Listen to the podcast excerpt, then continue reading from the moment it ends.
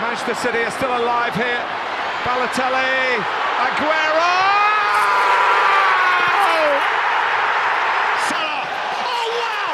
Oh, that is beyond special.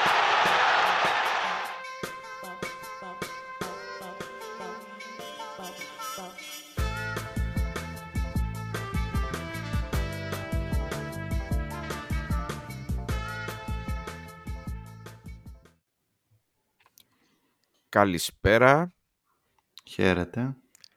και καλώς ήλθατε σε ένα επεισόδιο ακόμη των Trivella Boys. Το πρώτο Είναι για το η επιστροφή, να πω, 2023. Έτσι. να πούμε ότι είχαμε ένα μικρό διαλυματάκι από content για δύο λόγους. Ο ένας λόγος ήταν ε, σίγουρα χριστουγεννιάτικες διακοπές και ο δεύτερος ήταν ε, ανωτέρα βία. Δυστυχώς εγώ φταίω, είμαι από COVID, με ταλαιπώρησα αρκετά, δεν μπορούσα να μιλήσω. Γι' αυτό και έχω και χρωστούμενα, δεν τα έχω ξεχάσει. Θα επανέλθω στον κανονικό ρυθμό. Αλίμονο. Πρώτο επεισόδιο 2023. Βεβαίως, καλή χρονιά να πούμε σε όλους. Καλή χρονιά. ναι, Εντάξει, έχουμε φτάσει Καλή 100 ποδοσφαιρική γενιές. χρονιά. Σωστό. μετά το, μετά το Μουντιάλ. Δεν ξέρω πώς είμαστε σε, μια, σε ένα mood λίγο... Μας παίρνει λίγο ένα χρονικό διάστημα λίγο να επανέλθουμε γιατί ζήσαμε πολλά με το, με το Μουντιάλ. Ήταν ένα peak ποδοσφαιρικό το οποίο ήρθε και στη μέση της χρονιάς αλλά έχουμε ακόμη πολύ μπροστά μας, έτσι. Ε, ναι, εγώ το είχα πει όμως ότι όταν τελείωναν τα... φτάναμε εκεί Οκτώβρη-Νοέμβρη λέω άντε να αρχίσει το Μουντιάλ, λέω κουράστηκα με τις ομάδες και αυτά. Μετά όταν έφτανε προς το τέλος του Μουντιάλ άντε να αρχίσουν οι ομάδες. Σου λείπει το... Όταν έχεις το ένα σου λείπει το άλλο. Αυτό είναι κλασικό και όχι μόνο στο, στο ποδόσφαιρο. Και, βέβαια τώρα είναι σε άχαρο σημείο τα πρωταθλήματα. Δηλαδή ε, θες λίγο να προχωρήσουν για να είναι λίγο πιο, να έχεις μια πιο ξεκαθαρή εικόνα και δεν έχει ακόμη η Ευρώπη. Δηλαδή εγώ περιμένω πώς, πώς και πώς να ξεκινήσουν τα ευρωπαϊκά. Μα γι' αυτό άλλωστε και εμείς σε κουβέντα που κάναμε για το ποιο θα είναι ας πούμε το πρώτο επεισόδιο του, της νέας χρονιάς, του νέου έτους, είπαμε ότι άμα μιλήσουμε για ομάδες κατευθείαν είμαστε, είναι ακόμα πολύ θολό το τοπίο, γίνονται μεταγραφές, ε, δεν έχουν βρει φόρμα, Ε, άλλα πρωταθλήματα δεν έχουν ξεκινήσει, η Γερμανία ας πούμε ξεκινάει την επόμενη εβδομάδα. Οι Ιταλοί παίξανε δύο αγωνιστικές, ε, αυτό που κάνουν τα φώτα ας πούμε το κλασικό και καπάκι άλλη μία, κύπελα τώρα, η Γαλλία είχε κύπελο, η Αγγλία είχε κύπελο, οπότε είναι λίγο μπερδεμένη η φάση. Και, και γι' αυτό το λόγο, και επειδή γενικά, όπως ακριβώς τα λες είναι, και όσα μάτς έχω δει δεν μπορώ να πω ότι έχω ικανοποιηθεί ιδιαίτερα. Ο- Οι ομάδες είναι φανερά εκτός ρυθμού, εκτός φόρμας, ειδικά στην Premier League το βλέπεις αυτό, τη βλέπεις από ομάδες όπως η City, δεν παράγουν το Ναι. ποδόσφαιρο που, που παρήγαγαν πριν την ε, διακοπή για το Mundial. Γι' αυτό και εμείς διαλέξαμε λοιπόν ένα θέμα το οποίο θα είναι γενικό, θα είναι ευχάριστο ε, και θα έχει να κάνει με τις καλύτερες ομάδες κατά τη γνώμη μας το top 3 των καλύτερων ομάδων του 21ου αιώνα. Κατά τη γνώμη μας και περιμένω να έχει και debate. Βέβαια έτσι όπως το θέσαμε, γιατί ουσιαστικά αυτό που με βασάνιζε εμένα ήταν το θα πάμε σε συγκεκριμένα αέρας ας πούμε ή θα πάμε γενικότερα στον 21ο αιώνα. Εμείς αποφασίσαμε να πάμε στο, στο δεύτερο γιατί είναι και λίγο πιο ξεκάθαρο. Το άλλο είναι πάρα Ναι. πολύ θολό και χρειαζόμαστε 10 επεισόδια για να κάνεις για την κάθε ομάδα ξεχωριστά άμα είναι να επιλέξεις συγκεκριμένη περίοδο. Ε, ουσ- ουσιαστικά τοποθετήσαμε το χρονικό περιθώριο, δηλαδή από το δι- από το 2000 και μετά και ουσιαστικά θα κάνουμε μια προσωπική κριτική για το ποιες ομάδες θεωρούμε ότι ήταν οι καλύτερες. Εντάξει, δεν είναι απαραίτητο να μας άρεσαν και περισσότερο, αλλά ποιες ήταν οι καλύτερες κατά γενική ομολογία το συζητάμε. Βέβαια βάζουμε και το προσωπικό. Ε, ναι. Και, κα- εντάξει, κάποιες μας άρεσαν. Εμένα, ας πούμε, μου άρεσαν αρκετές. Και Με στο μένα μ' άρεσαν πάρα από επιμέρους- τρεις. Δεν γίνεται να Ναι. μην σ' αρέσουν να μας αρέσει το ποδόσφαιρο. Εντάξει. Μα Ή- είναι ή και τουλάχιστον- defining... ε, Μπορεί να διαφωνείς για τη σειρά τους, αλλά όχι να μην σ' αρέσουν. Ναι. Εντάξει, είναι και defining eras, δηλαδή είναι... έχει αλλάξει και το σπορ, είναι πιο ανταγωνιστικό, δηλαδή και είναι αυτές που έχουμε ζήσει. Εγώ δηλα- τουλάχιστον γι' αυτό είπα και 21ο αιώνα. Τι να μιλήσουμε για ομάδες του 80, αφού δεν, δεν- εγώ δεν ξέρω ούτε τους παίχτες, τους περισσότερους, Κοίταξε να δεις. ούτε τις έχω δει. Νομίζω ότι αυτό είναι μια, πο- ένα πολύ ενδιαφέρον θέμα που έθεσες. Οι αλλαγές του ποδοσφαίρου από πολύ late 90s, δηλαδή από 96, 97, 98, με και σήμερα είναι οι μεγαλύτερες που έχουν συμβεί στο άθλημα. Γενικά σε όλα τα πράγματα συμβαίνει αυτό, λόγω του ότι πλέον υπάρχει το ίντερνετ, η επιστήμη έχει μπει πάρα πολύ στο ποδόσφαιρο και σε όλα αυτά. Και το ποδόσφαιρο είναι πολύ διαφορετικό. Δηλαδή, ακόμη και αν δούμε mid-O's ε, match, είναι πάρα πολύ διαφορετικό από ένα σημερινό αγώνα. Τακτικά, φυσικής κατάστασης, τρεξιμάτων, όλα, όλα, όλα, όλα. όλα. Μα εγώ αυτό θα έλεγα. Θυμάμαι παιχνίδια ε, που έβλεπα μικρός όταν ήμουν 9-10 χρονών ε, αλλά δεν είχα τόσο ξεκάθαρη εικόνα σε σχέση με το σήμερα. Τώρα που έτυχε να ξαναδώ κάποια match, highlights, εκτεταμένα κλπ. κλπ έλεγα πόσο αργό, είναι το, πόσο αργό ήταν ακόμα και αυτό που λες, στα mid-dose το, το ποδόσφαιρο. Καμία σχέση. Μας φαινόταν και γρήγορο τότε σε σχέση με τα ναι. προηγούμενα, ας πούμε. Γιατί πάντα έτσι. Εντάξει, η, η μεγάλη, ο σουρεαλισμός ο μεγάλος είναι ας πούμε στα 90s που βλέπεις highlights αυτά από Ελλάδα που βλέπουμε που τρέχουν όλοι στην μπάλα που βγαίνουν οι παίχτες τρεις με τον τερματοφύλακα αυτά πλέον δεν γίνονται. Ναι, ναι, που, που υπάρχουν παίχτες που μένουν ακίνητοι το οποίο είναι ένα πράγμα το οποίο δεν μπορεί να το δεις πλέον στη σύγχρονο, σύγχρονο ποδόσφαιρο. Δεν υπάρχει κανένας που δεν κινείται προς την μπάλα ή να κινείται γενικά προς το χώρο, να καλύπτει, να κάνει ένα Υπάρχουν άνθρωποι που πηγαίνουν μόνο προς την μπάλα, δεν έχουν θέση στο γήπεδο συγκεκριμένη. Και αυτό που κατάλαβα εγώ διαβάζοντας και κάποια πράγματα πούμε, και για τον Γκρόιφ τώρα στο, στο περιοδικό που διαβάζω ότι μπορούσε ακόμα πιο παλιά, δηλαδή εκεί 70-80, ένας παίχτης, ναι, όπως είναι τώρα το μπάσκετ, να, να σε ανεβάσει 3 και 4 επίπεδα. Ένας παίχτης. Τώρα δεν γίνεται αυτό. Χρειάζεσαι να έχεις και λίγο supporting cast. Βέβαια. Ε, πολύ supporting cast. Δεν νομίζω ότι αρκεί ένας ποδοσφαιριστής ναι. πλέον ε, να σε ανεβάσει. Δηλαδή ακόμα και το Μέση να έχει. Από πού θα ξεκινήσουμε; Καλή ερώτηση. Θα ξεκινήσουμε από τα ε, honorable mentions ή από τις τρεις πρώτες ομάδες; Ε, Γιατί τρεις ομάδες αναφέρουμε. Από τις τρεις. Από τις τρεις. Ωραία. Τα mentions στο honorable mentions στο τέλος. Ωραία. Λοιπόν, ιεραρχικά, ποια είναι η τρίτη ομάδα ε, που έχουμε δει καλύτερη τον 21ο αιώνα; Δύσκολο, αλλά επιλέξαμε την Bayern. Συγγνώμη. Ε, σιγά. Εντάξει. Έχουμε ακόμη τα προβλήματά με τον COVID. Δεν είναι... Δεν είπαμε και τη Mainz. καλά είναι. 7, 7 λεπτάκια χωρίς να βήξω καλά ήταν. Ε, την Bayern λοιπόν. Την Bayern. Η οποία, η οποία Bayern, να πούμε στον, ε, στον κόσμο, ότι είναι η ομάδα με τα περισσότερα τρόπια στον αιώνα.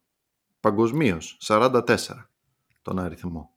Να ξεκινήσω λέγοντας ότι γενικά δεν είμαι καθόλου υποστηρικτής της Bayern από άποψη καθαρά φιλάθλου. Έτσι. Δεν είναι ότι έχω κάποιο προσωπικό πρόβλημα μαζί της. Δεν είμαι φαν γενικά. Δεν είναι, δεν είναι λίγο αντι, αντιεμπορική γενικά. Δηλαδή δεν άκουσες πολύ κόσμο να σου λέει είμαι Bayern. Ή άμα σου πει είμαι Bayern τον κοιτάς και λίγο περίεργα. Ισχύει, αυτό ισχύει γενικά με τις γερμανικές ομάδες. Και με την εθνική Γερμανία ισχύει. Πάντως έχει lovers και ναι. haters. Δεν έχει Σίγουρα. πολύ ενδιάμεσο κόσμο. Πάντως mm. έχω αρκετούς γνωστούς οι οποίοι υποστηρίζουν Bayern. Ναι. Ναι, βέβαια. Ειδικά λίγο μεγαλύτερη ηλικία. Δηλαδή πρέπει να είσαι μιας αλφα ηλικίας.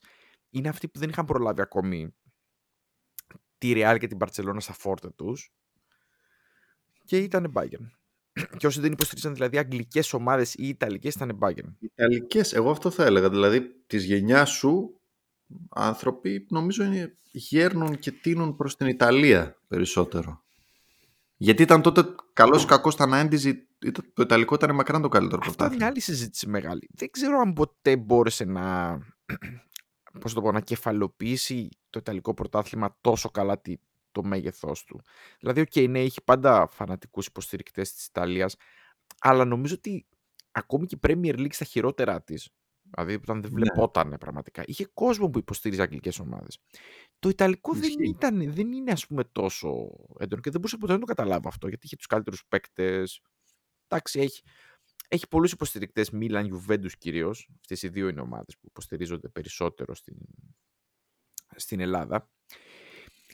Η Bayern απ' την άλλη ήταν μια ομάδα που ήταν πάντα εκεί, πάντα στο top επίπεδο. Ε, ακόμη και όταν δεν, το- δεν έπαιρνε σε όλα τα γερμανικά πρωταθλήματα. Και πιο παλιά δηλαδή από, τα, από το 2000 και μετά που συζητάμε. Βέβαια, εντάξει ρε, πιο πίσω υπήρχαν ας πούμε και ομάδες όπως το Αμβούργο, η Gladbach, στα Βεβαίως. 80's. Ήταν Βεβαίως, βεβαίως. μεγάλες δυνάμεις. Ήταν πιο μοιρασμένη η κατάσταση. Τώρα είναι total domination. Ναι, ναι, ναι. Μιλάμε για την ομάδα που έχει πάρει από το 13 μέχρι και σήμερα όλα τα Κάτσε να πρωταθλήματα. ανοίξω κι εγώ τα, τα Ναι. χαρακτηριστικά μου εδώ. Ναι. όλα τα πρωταθλήματα. Έγιναν κάποια διαλύματα λίγο πιο πίσω από την Dortmund του Klopp, ε, από τη Stuttgart που είχε πάρει εκείνο το, το απίθανο πρωτάθλημα, από, τη, Βε- από την ε, Wolfsburg, ξέρω εγώ, αλλά αυτά ήταν ε, one season wonders περισσότερο. Στον 21ο Ναι, αιώνα μιλάμε για γενικά- total domination του Bayern. Όταν γενικά η Bayern χάνει το πρωτάθλημα στη, στη Γερμανία πλέον, είναι, είναι θέμα. Ακόμη και καλή να μην είναι η Bayern, Ναι. πάλι το παίρνει. Εγώ δεν ξέρω ποια θα είναι η... Δεν ξέρω ποια, είναι η... ποια θα είναι η επόμενη ομάδα έτσι πως βλέπω την Bundesliga ενεργά, πολύ ενεργά που θα μπορέσει να σπάσει αυτό το... Πρέπει να είναι πολύ κακή η Bayern και πολύ καλή μία άλλη. Έχει δηλαδή... ε, Αυτό, αυτός είναι και ένας λόγος που η Bundesliga δεν είναι τόσο εμπορική. Παρότι το έχουμε ξαναπεί και σε, στο επεισόδιο που είχαμε κάνει για τις ε, εκτός Premier League λίγες Μμμ. ότι δεν έχει θέμα στα οργανωτικά της στο πώς προβάλλεται το πρωτάθλημα στο, στα γήπεδά της που είναι υπερσύγχρονα αλλά έχει Μμμ. αυτό το θέμα ότι δεν υπάρχει ομάδα να χτυπήσει αυτό το γίγαντα που λέγεται Bayern. Βλέπω και εδώ η αλήθεια είναι ότι βλέπω τις χρονιές της εδώ και είναι... είναι Μα έχει πάρει hardcore, πρωτάθλημα. έτσι. Εσύ Είναι έχει πάρει hardcore. πρωτάθλημα με 7-8 αγωνιστικές να απομένουν με 25 βαθμούς διαφορά, με 20, με 15 Ναι, ναι, ναι. ναι. είναι και σύνηθες. Εντάξει, Βέβαια, βλέποντας- πηγαίνοντας και πιο πίσω από τη, Ναι. στην Bayern, βλέπω ας πούμε το ότι είχε διψήφιο αριθμό ητών στο πρωτάθλημα μόνο τη σεζόν 7-8. Μμ, ναι. Το 7-8. Εκείνη είναι που είχε βγει και τέταρτη νομίζω. Αν Μπράβο. δεν κάνω λάθος. Την 6, την 6-7, μπράβο. Είναι η χειρότερη χρονιά της, της Bayern. Νομίζω ότι πρόλαβα και την προηγούμενη κακή Bayern που ήταν στα 90s, mid-90s. Ήταν μέτρια ομάδα. Με Ρεχάγκελ. Είχε κάτσει και ο Ρεχάγκελ ένα χρόνο προπονητή στην Bayern. Πρόσεχε, βλέπεις το βλέμμα μου, ε. Πι- πιστεύω πολλοί δεν το ξέρουν αυτό. Πιστεύω πολλοί δεν το ξέρουν. Εντάξει, ο, ο, ο Ρεχάγκελ γενικά ήταν... ε, Έχει πέρασει από πολλές γερμανικές ομάδες. Τον έχουν πολύ Ε, ναι. respect. Αλλά Έχει πάρει ήτανε- και πρωτάθλημα Γκέζε Σλάουτερ. Ω νεοφώτης Ναι, βέβαια. νομίζω. Που Την πήρα από τη Β' Εθνική. Ναι, ως νεοφώτης. Ε, κοίταξε, Ε, εγώ έτσι όπως είδα τα... ναι. το παρελθόν, ε, νομίζω ότι αυτός που έβαλε τις πρώτες, τα πρώτα, τις πρώτες βάσεις για την, ε, για την κυριαρχία της Bayern ήταν ο Χίτσφελτ. Ναι. Ο πρώτος που στα late 90s μέχρι mid αυτός δηλαδή που έκατσε πολλά χρόνια στον πάγκο συγκριτικά με τους προηγούμενους, δηλαδή έκατσε 6 Ε. χρόνια Έχω ανοιχτούς, έχω ανοιχτούς και τους ε, μπροστά μου και τους προπονητές. προπονητές. Παίζουν πάρα πολύ μεγάλο ρόλο γιατί θα έχουμε να τους συζητήσουμε και στις επόμενες δύο ομάδες που θα πούμε. Ε, βέβαια, εννοείται. Λοιπόν, επίσης το άλλο που ήθελα να πω για την Bayern, γιατί νομίζω στα εγχώρια λίγο πολύ όλοι ξέρουμε τι γίνεται. Ε, το άλλο που ήθελα να πω είναι ότι κάθε χρόνο στο Champions League είναι εκεί. Δηλαδή τα τελευταία από το 2010 που έπαιξε τελικό με την Ίντερ στη Μαδρίτη και το έχασε, είναι κάθε χρόνο τουλάχιστον με μία-δύο εξαιρέσεις, τουλάχιστον στην οκτάδα, ε, πολλές χρονιές στα ημιτελικά, απλά την έπαθε επειδή έπεσε πάνω σε μια ρεάλ που ε, τους έπαιρνε βάρδα κάθε χρόνο. Ναι, ναι. Και ήταν φοβερό, γιατί άμα δεις, έχει νομίζω ε, 5-6 συνεχόμενες χρονιές που αποκλείεται από ισπανικές ομάδες. Μμμ. Από το, από το 13 που αποκλείστηκε από τη Ρεάλ με εκείνο το 0-4 που είχε βάλει τα δύο τα γρήγορα γκολ ο Ράμος μέσα στο Μόναχο και άλλα δύο μετά ο Μμμ. Κριστιανό. Μετά αποκλείεται από την Μπάρτσα στα ημιτελικά, από την Ατλέτικο στα ημιτελικά, από τη Ρεάλ στα, στα προημιτελικά Μμμ. ε, ξανά από τη Ρεάλ, δηλαδή έχει πόσες είναι, ε, έξι χρονιές που αποκλείεται από ισπανικές ομάδες εκεί Μμμ. και κυρίως από τη Ρεάλ. Κοίταξε, γενικά υπήρχαν από αυτές τις χρονιές κάποιες οι οποίες δεν ήταν τόσο καλή ομάδα η Bayern. Δηλαδή, έφτανε εκεί και φαινόταν ότι είχε μεγάλη διαφορά από αυτές τις ομάδες που, Ναι. που, συ- που συζητάμε. Γιατί μην ξεχνάμε ότι ήταν και ένα αέρα που υπολείπονταν και ποιοτικά και ποδοσφαιρικά. Νομίζω ότι από τους προπονητές που ανέφερες νωρίτερα, σίγουρα τις βάσεις τις έβαλε ο Χίτσβελτ, ναι. αλλά βλέποντας λίγο γενικά την προπονητική τακτική της, ε, της Bayern συνολικά, αλλά και γενικά το πιάνουμε από, το, από, το, από τα Oz και μετά, από το 2000 και μετά, ε, είχε αρκετά σταθερός, σταθερούς στον πάγκο ή τουλάχιστον προσπαθούσε να βρίσκει κάποιον και να τον κρατάει αρκετά. Να σκεφτούμε ότι υπήρχαν δύο περίοδοι για το Hitzfeld στα, στα, στο 2000 γιατί ναι. μέχρι το 2004 που έμεινε μετά είχε πάρει ο Φέλιξ Μάγκατ έτσι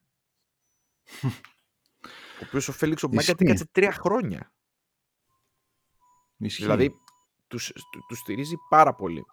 Εντάξει, μετά είχε κάτι περίεργες επιλογές, κάτι Γιούγκερ Κλίσμα βλέπω εδώ. Λουίς Φανχάλ δύο, δύο χρονιές. Μετά είχε πάλι, ξέρω, είχε πάρει το Χάιγκες, μετά πήρε το, τον Γκουαρντιόλα. Νομίζω ότι πολλούς από αυτούς τους προπονητές εμ, βάζανε κάτι καινούριο. Ας πούμε, ο Γκουαρντιόλα για μένα δεν πήρε αυτά που θα μπορούσε να πάρει με την Bayern.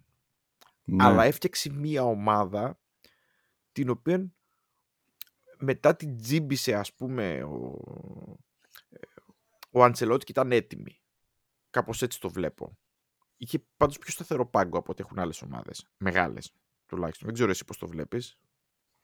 Είχε. Απλά εγώ νομίζω ότι το, το, το πρόβλημα που... Πρόβλημα. Αυτό που στο μυαλό του κόσμου δεν έχει κάτσει καλά είναι το ότι με τον Guardiola δεν πήρε κάτι μεγάλο.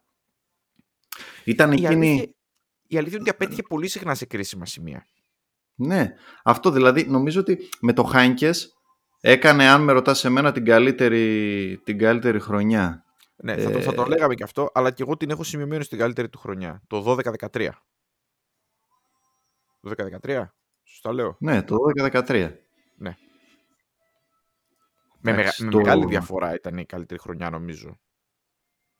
Το 12-13 και εκεί είναι που φεύγει ο Χάινκες, έρχεται ο Γουαρδιόλα και κάθεται νομίζω μέχρι το 16 και δεν παίρνει τίποτα η, η Bayern. Παρότι, παρότι έπαιξε, φο- έπαιξε φοβερό ποδόσφαιρο. Εντάξει, ήταν λίγο πιο τικιτάκα το ποδόσφαιρο βέβαια από το τωρινό ποδόσφαιρο του Γκάρντιόλα κατ' εμέ. Έμοιαζε πιο πολύ Ναι. με το ποδόσφαιρο της Μπαρτσελώνα από την οποία προερχόταν ο, ο Γκουαρντιόλα. Δεν ξέρω. Εσύ, ποια- εσύ θεωρείς 12-13. Από άποψη παικτών, ποιους θεωρείς τους καλύτερους που έχουν περάσει αυτό το διάστημα από... Μάλλον να το θέσω αλλιώς την ερώτηση. Ποιες αρέσουν πιο πολύ; Κοίταξε, δύο, δεν είναι μόνο μία η ομάδα η καλή της Bayern που θεωρώ, νομίζω είναι δύο. Οκ. Η άλλη είναι αυτή με το Flick. Και η μεταγενέστερη λες. Ναι, Αυτή είναι που τα σάρωσε το επί κορονοϊού. Μπράβο, το 19-20. Η οποία Την οποία επισκιάστηκε είχα- λίγο ότι ήταν λόγω του κορονοϊού. Ναι, δε- δεν έχει μείνει και καλά στο μυαλό του κόσμου επειδή ίσως και το Champions League ήταν knockout. Ναι, και σε μένα δεν έμεινε. Το finally. Ε, η οποία, την οποία ομάδα έτυχε να τη δω και από κοντά. Οπότε έχω και ένα soft spot περισσότερο. Νομίζω ότι εκείνη ήταν πιο πλήρης σαν σύνολο σε σχεση Μμμ. με αυτή του Χάινκες. Απλά αυτή του Χάινκες είχε λύσεις.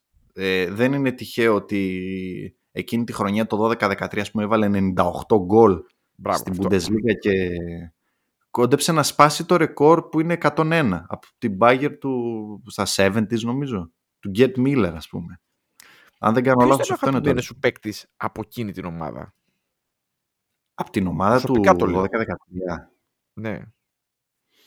δύσκολο γιατί είχε πάρα πολλούς στο peak εγώ γενικά γούσταρα τρελά τον Kroos από τότε που ήταν στη Μμμ. Leverkusen γιατί είχα, ε, ξέρεις το μικρόβιο μπαίνει από μικρός καθόμουν έβλεπα πιτσιρικάς ένα καλοκαίρι θυμάμαι επειδή ήταν και πρωινές ώρες κάπου στην Ασία ε, Μουντιάλ Under 17 και μου είχε χτυπήσει το τέτοιο ο Kroos ο Kroos, ο Kroos, ο Kroos το γούσταρα πάρα πολύ τον Kroos Εντάξει, ήταν, Ε, ήταν πραγματικά στο peak του. ναι, ήταν όμως φοβερός και ο, ο Ρόμπεν δηλαδή εμένα η αδυναμία μου ήταν ο Ρόμπεν από αυτή την Εγώ θα Bayern. σου πω την αμαρτία μου, παρότι ο Ρόμπεν ήταν νομίζω star της ομάδας αυτής. Εγώ ήμουν πολύ φαν του Ριμπερί. Του Ριμπερίε. Ναι. Ναι, μου άρεσε πάρα πολύ ο τρόπος με τον οποίο ναι, ε, κατέβαζε, ξεχυνόταν από την πλευρά. Ο Ρομπέν ήταν σαφώς πιο επιδραστικός νομίζω στο ποδόσφαιρο της, ε, της συγκεκριμένης Bayern. Αλλά νομίζω ότι ο Ριμπέρι έκανε περισσότερα πράγματα από το Ρόμπεν σε άλλους τομείς. Εντάξει, δεν σκόραρε βέβαια. Αλλά ξεχυνόταν εκεί μπροστά στην πλευρά από αριστερά. Και Ξέρεις ποιο είναι το, το φοβερό, ότι εκείνη τη χρονιά, η, το 12-13, η Bayern δεν παίρνει γκολ από τους υπόλοιπους. Έχει πάρει 19 γκολ από τον Μάριο Γκόμεζ.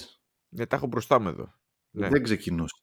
Από τον Κλαούντιο Πιζάρο. Τώρα, να σου πω κάτι μεταξύ μας. Τώρα, Ε. Μάριο Γκόμες και Κλάουντιο Πιζάρο. Εντάξει, δεν είναι τόσο hi- high level. Όχι, αυ- αυτή ήταν όμως βοηθητική γιατί είχε Μίλερ Ναι. και Μάντζουκιτς. Δηλαδή ο- και οι τέσσερις αυτοί βάλαν από 20 plus γκολ, ο- σχεδόν 20 plus γκολ ο καθένας. Εγώ τον, εγώ τον, εγώ τον Γκόμες γενικά δεν τον συμπάθωσα ιδιαίτερα. Εντάξει, έκανε τη δουλειά του, αλλά ήταν, ήταν οκ. Νομίζω δεν ήταν ήταν κάτι- φάση, μ, πώς να το πω, 12ος παίχτης. Ναι. Για μένα νομίζω ότι ε, είχε πολύ, κα- είχε, για μένα ήταν, είχε πολύ καλή άμυνα. Το οποίο ήταν πολύ, πολύ εντυπωσιακό. Γιατί οι παίχτες της βρισκόντουσαν σε πάρα πολύ, πολύ συχνά εκτεθειμένοι. Μποάτεκ Ντάντε. Ναι, είναι ανέκδοτο. Άμα το, το, το, Ο το- Ντάντε Ντάντε, ήταν ας πούμε. καλός όμως ρε εσύ τότε. Ναι. Μην κοιτάς τώρα που ακόμα, Δεν εντάξει, είχε ακόμα διάρκεια παίζει. πάντως. Δεν είχε διάρκεια. Αλλά είχε, Όχι. είχε, είχε κάνει φοβερή χρονιά. Απλά ταιριάζαν γιατί ήταν παίχτες με συγκεκριμένα χαρακτηριστικά. 100 κιλά μπάλα και οι δύο. Βλέπω βέβαια και κάτι ονόματα στο ρόστερ, συγγνώμη τώρα. Δηλαδή, έμπαινε, έμπαινε και Κοντέντο. έπαιζε καμιά. Τι; Ποιο; Diego Contento. Καλά κοντέντο εννοείται και βλέπω και τέτοιο και υπέροχο τέτοιο. Ανατόλη Τίμοστσουκ. Ο οποίος τον Ο έβαζε και Τρέιτον. στόπερ κάποιες φορές. Ο, ο τρέιτορ των, ε, των Ουκρανών τώρα που Ναι, έχει... ναι, τώρα που είναι με με τη το, Zenit το και- φιλορός. Ναι. Ε, Ε, Εμρέ Τσάν εντάξει, βλέπω εδώ. κοίταξε, το μεγαλύτερο what if ήταν ο Μπατστούμπερ. Που ήταν Ναι, πραγματικά φίλε. καλός παίχτης, αλλά είχε τραυματισμού συνέχεια Ναι, ναι. και δεν μπόρεσε να, Ε. να σταδιοδρομήσει. Ο Λαμ εννοείται. Γενικά, Για μένα ο Λάμ είναι ένας αρκετά υποτιμημένος παίκτης στο πόσο, πόσο φοβερός παίκτης ήταν γενικά στο γήπεδο. Και νομίζω ότι τον υποτιμούσαν πάρα πολύ ο κόσμος μέχρι που ο Γκαρδιόλα του του έδωσε πολύ περισσότερους ρόλους. Για μένα ο Λάμ είναι ποδοσφαιρική διάνοια. και μην ξεχνάς ότι είναι ο... Πώς να το πω, ας πούμε. Ο Κίμιχ, της προ... ο Κίμιχ εμπνεύστηκε, ας πούμε, να το πω έτσι, από, τον, ε, από το Λαμ.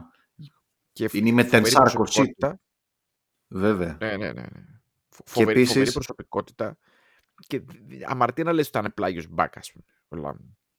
Μα έπαιζε και χάφ, αυτό λέω. Δηλαδή, νομίζω, δεν θυμάμαι αν έπαιζε με τον Χάινκης ή με τον Πεπ. Γιατί ο Πεπ είχε ξεκινήσει το τρίκ που κάνει και τώρα στη City. Το έκανε και με τον Λαμ και με τον Αλάμπα στην Bayern. Και μην ξεχνάς επίσης αυτό που θέλω να πω πριν, ότι εκείνη η Bayern είχε τον κορμό στο peak του της Εθνικής Γερμανίας. Ναι, της βέβαια. ομάδας που την επόμενη χρονιά πήρε το Μουντιάλ. Το σήκωσε. Ναι. Που έριξε τα 7 στη Βραζιλία, μην το ξεχνάμε. Σβαϊνστάιγκερ, Μίλλερ, Λαμ, ε, Κρός, Νόιερ στο peak του. Δηλαδή είχε πέντε Γερμανούς που ήταν εδώ. Και, Και επίσης αυτό που πολλούς δίνω εργάτες. πάρα πολύ σε αυτή την ομάδα, πάρα πολύ όμως, είναι ότι είχε πάρα πολύ δυνατές προσωπικότητες. Ναι, ναι, ναι, ναι. Δύσκολες προσωπικότητες κιόλας. Δηλαδή ούτε, ούτε ο Ριμπέρ ήταν εύκολος, ούτε ο, ο Ρόμπεν ήταν εύκολος, ούτε ο, ο Μίλλερ ήταν εύκολος. Και νομίζω ότι πρέπει να δώσω ένα μεγάλο credit στο, στο Χάικες για το ότι κατάφερε και τους διαχειρίστηκε και τους έκανε πραγματικούς winners στο... Παίζανε πάρα πολύ για το... Παίζανε πάρα πολύ για την ομάδα. Έτσι. Οπότε τους, του, του το δίνω πάρα πολύ. Ήταν και dominant η Bayern και ουσιαστική και treble έκανε, δηλαδή πήρε πρωτάθλημα κύπελο και Champions League εκείνη τη χρονιά. Ε, και ήταν και μια χρονιά, ήταν χρονιές που, το, που η Bundesliga ήταν σχετικά ψηλά γιατί είχε και την Dortmund του Klopp που είχαν παίξει στον τελικό άλλωστε. Ναι, ναι. Η Dortmund που είχε ήταν- βάλει ήταν- 4 γκολ ο Λεβαντόφσκι στη Real. Να πούμε, είναι μεγάλο credit αυτό για τη, για τη συγκεκριμένη γιατί ξέρεις πάει και για τους δύο και, και η Dortmund Ναι. φανταστική ομάδα, έτσι. Παίζε, παίζε κατά διαστήματα φανταστικό ποδόσφαιρο. Απλά μετά ήρθε η αποδόμηση. Λόγω Bayern. Εντάξει. Με Γκέτσε, Εγώ, βέβαια, με Λέβα. Θα πω βέβαια κάτι το οποίο μια από πολύ μεγάλη μου συμπάθεια θα αναφέρω και έναν παίκτη ακόμη που τον αγαπάω πάρα πολύ γενικά που έχει περάσει από τη Bayern. Το Ρόι το Μακάι.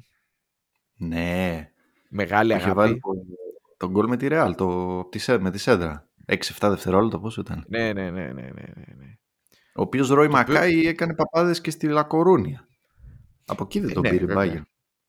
Ε, ναι. Ο, ο Μακάι μεταξύ δεν σου γεμίζει το μάτι γενικά, αλλά ήταν πολύ, πολύ καλός παίκτης. Πάρα πολύ καλός παίκτης και πολύ έξυπνος παίκτης και τον έχω πολύ μεγάλη, πολύ μεγάλη αδυναμία. Δεν έπαιξε καθόλου με την εθνική Ολλανδίας, βέβαια, να πω την αλήθεια. Ναι. Εντάξει, έπεσε Εντάξει. και σε μια γενιά που είχε Ναι, πολύ πράγμα. τώρα μπροστά είχε εμείς κάτι εδώ, Μπέρκαμ και η- τέτοια δεν Έκανε, μπορεί να ναι. παίξει. Και Κλάιφερτ Δύσκολο. είχε, ήταν, ήταν πολύ δυνατή μπροστά. Η, η Ολλανδία ήταν αλλαγή Βέβαια. μόνιμη, αλλά ήταν, ήταν πολύ ωραίος, πολύ ωραίος παίκτης. Και ήταν για μένα, από τους επιθετικούς, ήταν ο- ας πούμε πριν το Λεβαντόφσκι, ο αντίστοιχος. Γιατί ενδιάμεσα περάσαν κάτι λουκατονικόπιτα εκεί πέρα και κάποιοι Μην περίεργοι πας λίγο όμως. μπροστά. Μην πας προς, μην πας προς Χαριλάου και αρχίσεις να λες Λουκατόνι, Λουκατόνι. Ε, τι να πω, εντάξει. Ή από Κώστας εκεί- Χαλκιάς. Από εκεί έχει βγει το λουκατονικόπιτα. Σε από, ένα, Ναι. από ένα φίλο που παίρνει το τηλέφωνο. Έλα ρε, τι γίνεται, όλα καλά να σε κεράσω καμιά λουκατονικόπιτα. Την επόμενη από το. Πώς ήταν, πώ είχε λήξει; 6-0. 6-0, ναι. 6-0, λουκατόν. Η- Εντάξει. Πριν, πριν, τον, ε, πριν τον Μακάι, είχε τον Τζιοβάνι Έλντερ μπροστά. Ναι. η- η τέτοια. Και Κάρστεν Γιάνκερ. Που φορούσε τα γάντια. Νομίζω που φορούσε γάντια. Συνέχεια. Καλός ήταν κι αυτός. Απλά ήταν λίγο πιο. Δεν ήταν τόσο γκολτζή, έκανε και άλλα πράγματα στο γήπεδο. Ο Μακάι ήταν παστελωτής, ήταν πολύ... τον είχα πολύ μεγάλη δυναμία. Πάντως νομίζω, για να κλείσουμε νο- με την, ε, με την Bayern... Να κλείσουμε γιατί πήραμε. Ε, την πήραμε τη βάρα.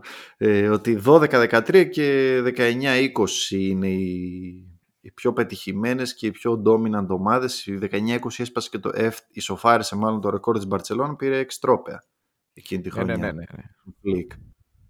Και έβαλε και τα 8 στην Μπαρτσελώνα. ναι. Εντάξει. Ε, τους ξέρουμε νομίζω πάνω κάτω τους παίχτες, απλά να πω ότι είχε και τον Διάγκο τότε.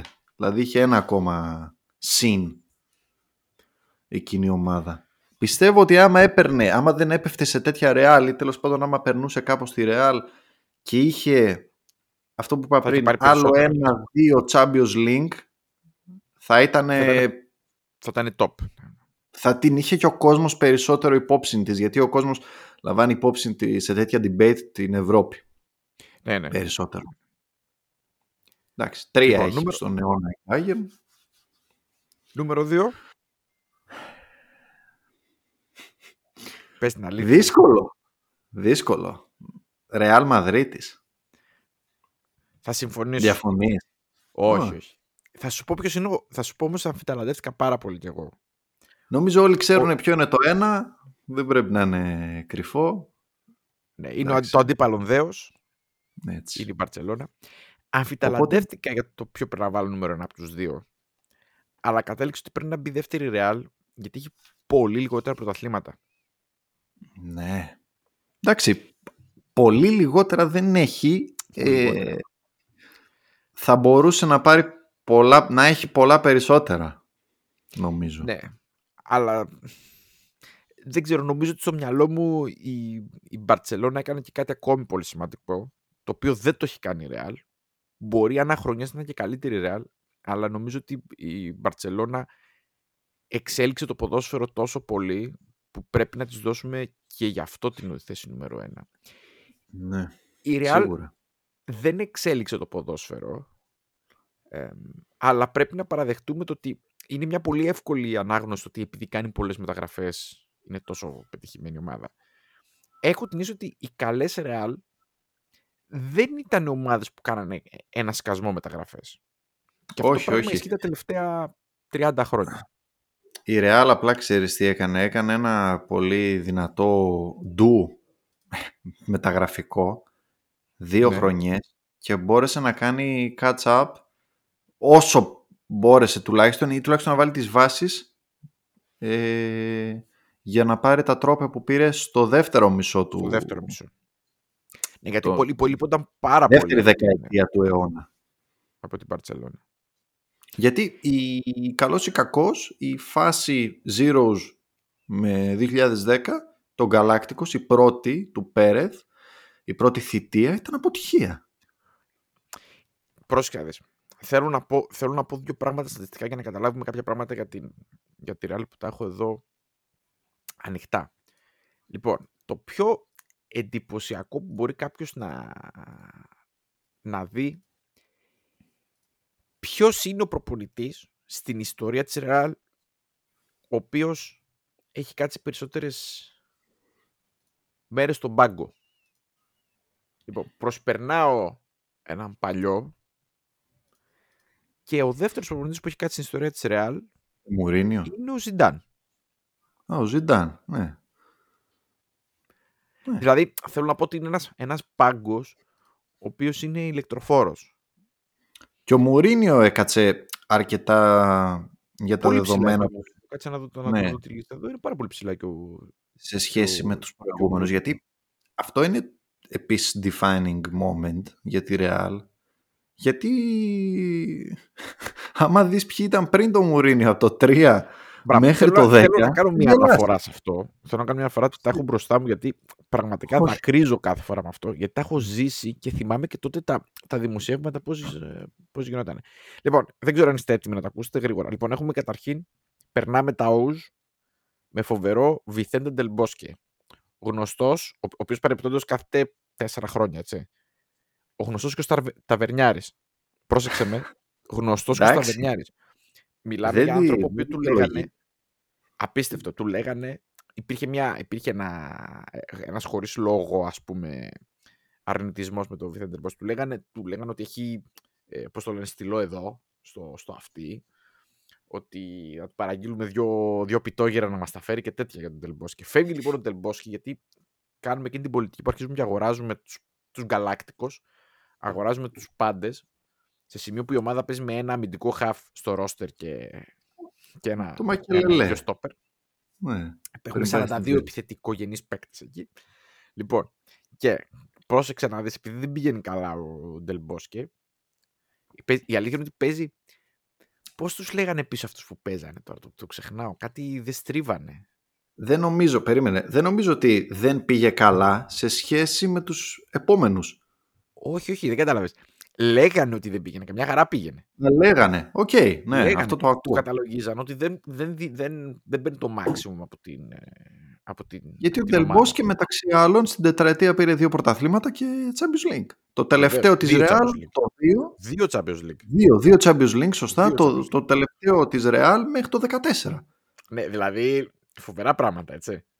Ε, Λοιπόν, και διώχνουμε τον Τελμπόσκε και, πε- και μπαίνουμε σε, αυτό, σε αυτή την, πώς να το πω ρε παιδί μου, την παράνοια του να αλλάζουμε προπονητές. Λοιπόν, ξεκινάμε με φοβερό Κάρλος Κεϊρόζ, έτσι, δηλαδή, εντάξει. Κάρλος Ε, Κεϊρόζ, τον αναφέραμε στο Μουντιάλ.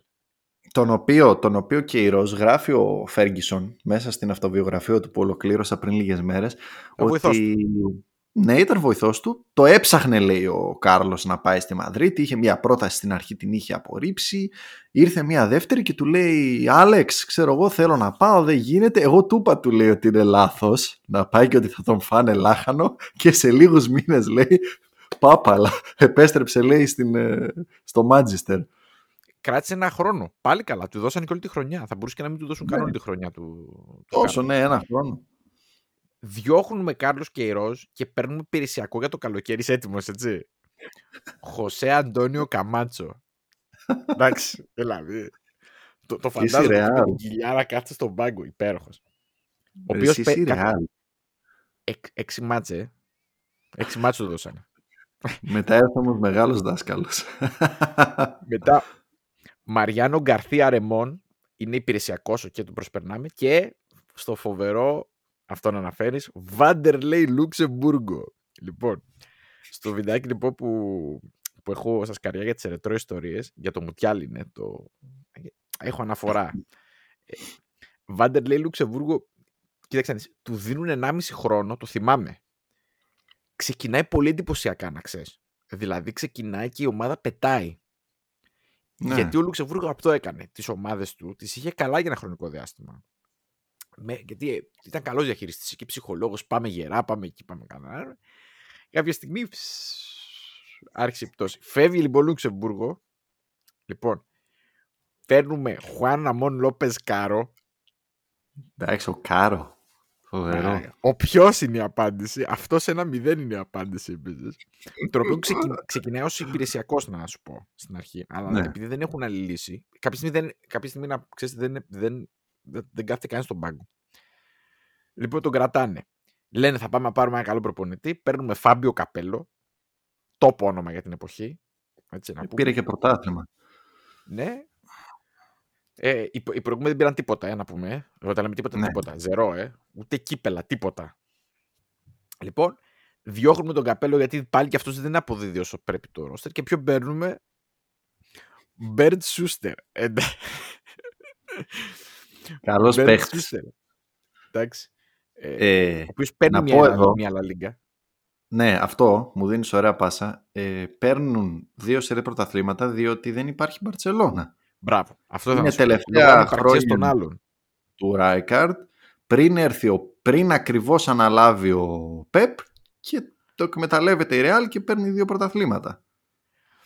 διώχνουμε Μπέρτ Σούστερ, παίρνουμε το φίλο σου, τον πολύ αγαπημένο σου και δικό μου, αλλά είναι κυρίως δικός σου, Χουάντε Ο Χουάντε Ράμος, Ράμος. Ναι, ναι. για ένα εξαμηνάκι να ψηθεί στους πάγκους. Ο οποίος εδώ ξαναφέρνω την κουβέντα στην Μπαρτσελώνα είναι άτυχος γιατί πέφτει στη ίσως καλύτερη Μπαρτσελώνα όλων των εποχών της πρώτης χρονιάς του Πεπ που τα παίρνει όλα, που τους βάζει 6 γκολ μες στη Μαδρίτη και τι να Εκεί είναι, κάνει και ο δύσκολο να, Χουάντε εκεί είναι Ράμος. δύσκολο να είσαι προπονητής Ρεάλ. Δηλαδή Κοιτάξτε, έχεις να αντιμετωπίσεις την αρμάδα της Μπαρτσελώνα. Ε. Και εσύ Το- παίζεις το- με το Λασανά full power. Διαρά, Λασανά Διαρά, ε, αριστερό εξτρέμ το Μαρσέλο. Εντάξει. Εντάξει, άμα, άμα, άμα το σκεφτείς λίγο... Που πήρε και το 10 ο Λασανά Διαρά. Ναι, ναι, ναι, ναι, ναι. Που, που κάποια στιγμή... δε- ε, Είχε, είχε, το, Λασ- είχε και τους δύο Διαρά, δεν είχε Α. τότε. Είχε και τον ε, Ναι, τέτοιον, ναι, που έπαιζε ναι. στον Όφη παλιά. Καταλαβαίνουμε τώρα τι λέμε. Έπαιζε Και στον δίπλα, Όφη. και δίπλα στο Λασανά ο, ο Γκάγκο. Φερνάντο Γκάγκο. Γκάγκο, ναι, ναι. Δηλαδή εντάξει. Με το μαλάκι. Καλά, εντάξει, φοβερά Έχεις- πράγματα. Έχει απέναντι Τσάβι, Τσάβι Νιέστα, Μέση, Ετώ, Ανρί και τρως Στα full έξι. τους. Δηλαδή, και τι να Στα κάνεις, full ναι. τους. Και Στα τι full να τους. κάνεις. Λοιπόν, διώχνουμε λοιπόν Χουάντε Ράμος, γιατί παίζει καλά. Παίρνουμε Μανουέλ Πελεγκρίνη, Ναι. Ο οποίος είναι πρέπει να του αναγνωρίσει ότι ήταν πολύ τίμιος. Ήταν πολύ, την είχε κάπου σουλουπό στην ομάδα.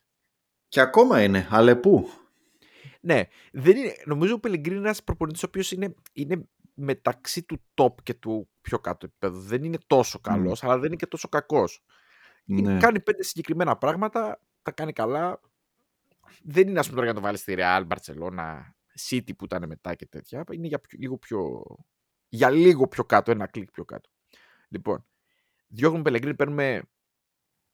Κάπως λίγο συνερχ... συνερχόμαστε λίγο στα, στα τεστ, παίρνουμε Μουρίνιο, ο οποίος αφήνει εποχή ο Μουρίνιο με τις με τις κόντρες του εκεί με τα τέτοια κάθεται τρία Το χρόνια. Μουρίνιο, το Μουρίνιο, όχι ρε, τρία.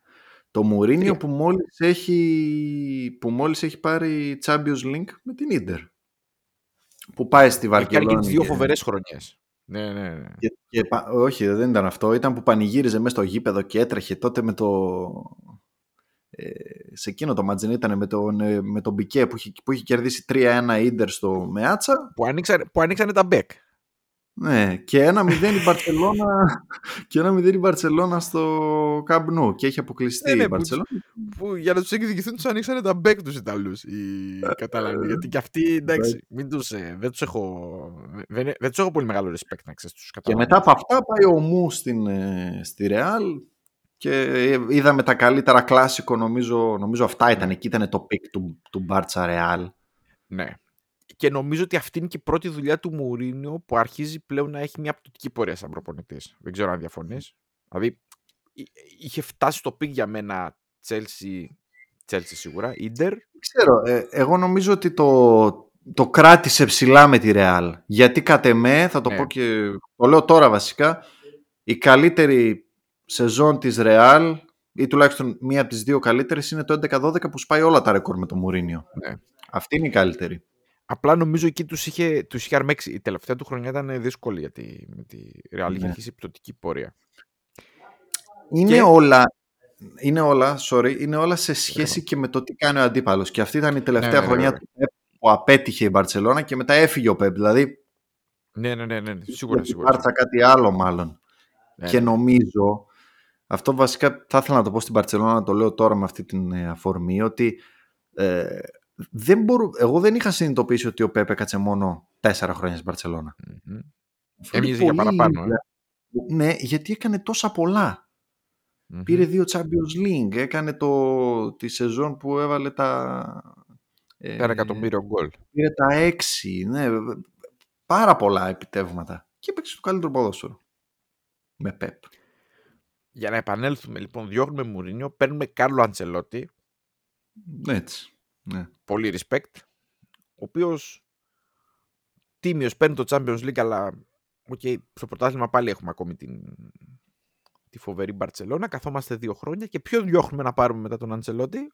Εκεί είναι, εκεί, είναι, εκεί είναι το λάθος, η τρύπα. Δηλαδή, Έχεις δει τη εντάξει, φωτογραφία που είναι οι τέσσερις, τέσσερις με τα όπλα και είναι και ένας κλόουν στη μέση; Ε, αυτός είναι ο Ράφα Μπενίτεθ. Ράφα Μπενίτεθ. Δεν έχω πολλά λόγια να πω περισσότερο για το, για το, για το Ράφα Μπενίτεθ.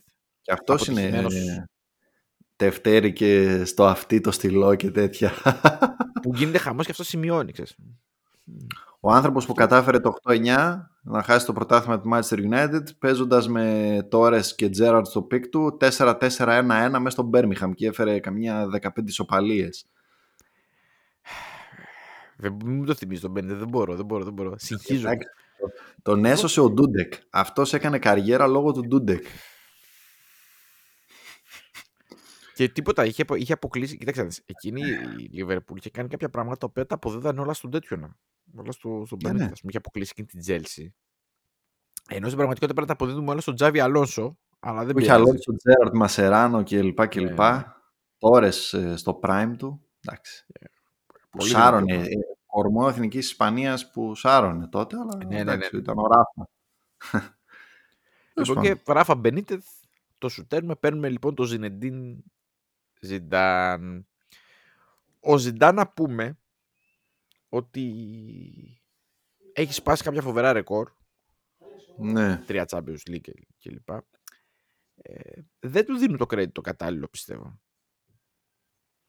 Ε, όχι. ξέρω εσύ νομίζω τι ότι κάποιοι. α, ε, νομίζω οι Ναι. μερέγγες το δίνουν. Νομίζω Οκ, αυτοί το δίνουν. Οι...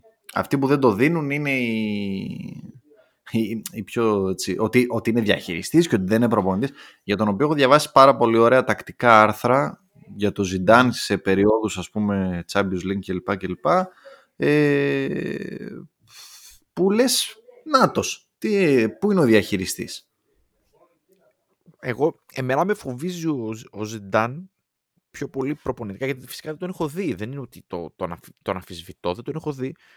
Ε, γενικά, σαν χαρακτήρας είναι εκρηκτικός ο Ζιντάν. Μπορεί να μην του κάποιος να, το, να Ναι. τον υποτιμήσει αρκετά.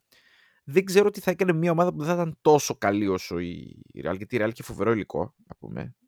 Τους Ναι. διαχειρίστηκε εξαιρετικά σεζόν. Ε, εντάξει. Βέβαια έμεινε, θα μείνει στην ιστορία για πάντα στη, στη Real και σαν παίκτης και σαν, και σαν προπονητής. Προσέφερε τόσα πολλά. Αντιθέτως με τον Λοπετέγκη, ο οποίος το βλέπω εδώ στη λίστα μου πετάγεται. ο- Κρίμα. Εντάξει, δεν ήταν για τέτοια δουλειά. Ούτε για την Εθνική Ισπανίας. Νομίζω είναι για Έκανε, τραγική, έκανε Ναι. τραγικό στάρτ όμως. εκεί που είναι τώρα. Ναι, δεν είναι για ρεάλ ο Λοπετέγη. Δεν είναι για Real, ναι.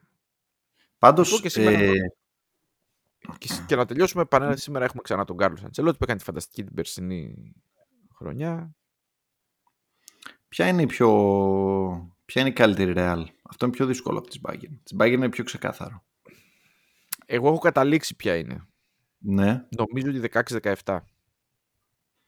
Οι περισσότεροι αυτό λένε. Εγώ θα βάλω και την ε, τέτοια του 11-12 και λόγω της κόντρας με την Παρτσελώνα και λόγω των ρεκόρ 100 πόντι 121 γκολ στη Λα Λίγκα, ε, με Μουρίνιο, έτσι. Ναι, ναι, ναι. Χρονιά που βάζει 50 γκολ ο Μέση είναι το δεύτερο μισό, γιατί ο Μέση ήταν 91 γκολ τα το 2012. Είναι το δεύτερο μισό του 11-12 και το πρώτο μισό του 12-13 που κάνει τα όρια.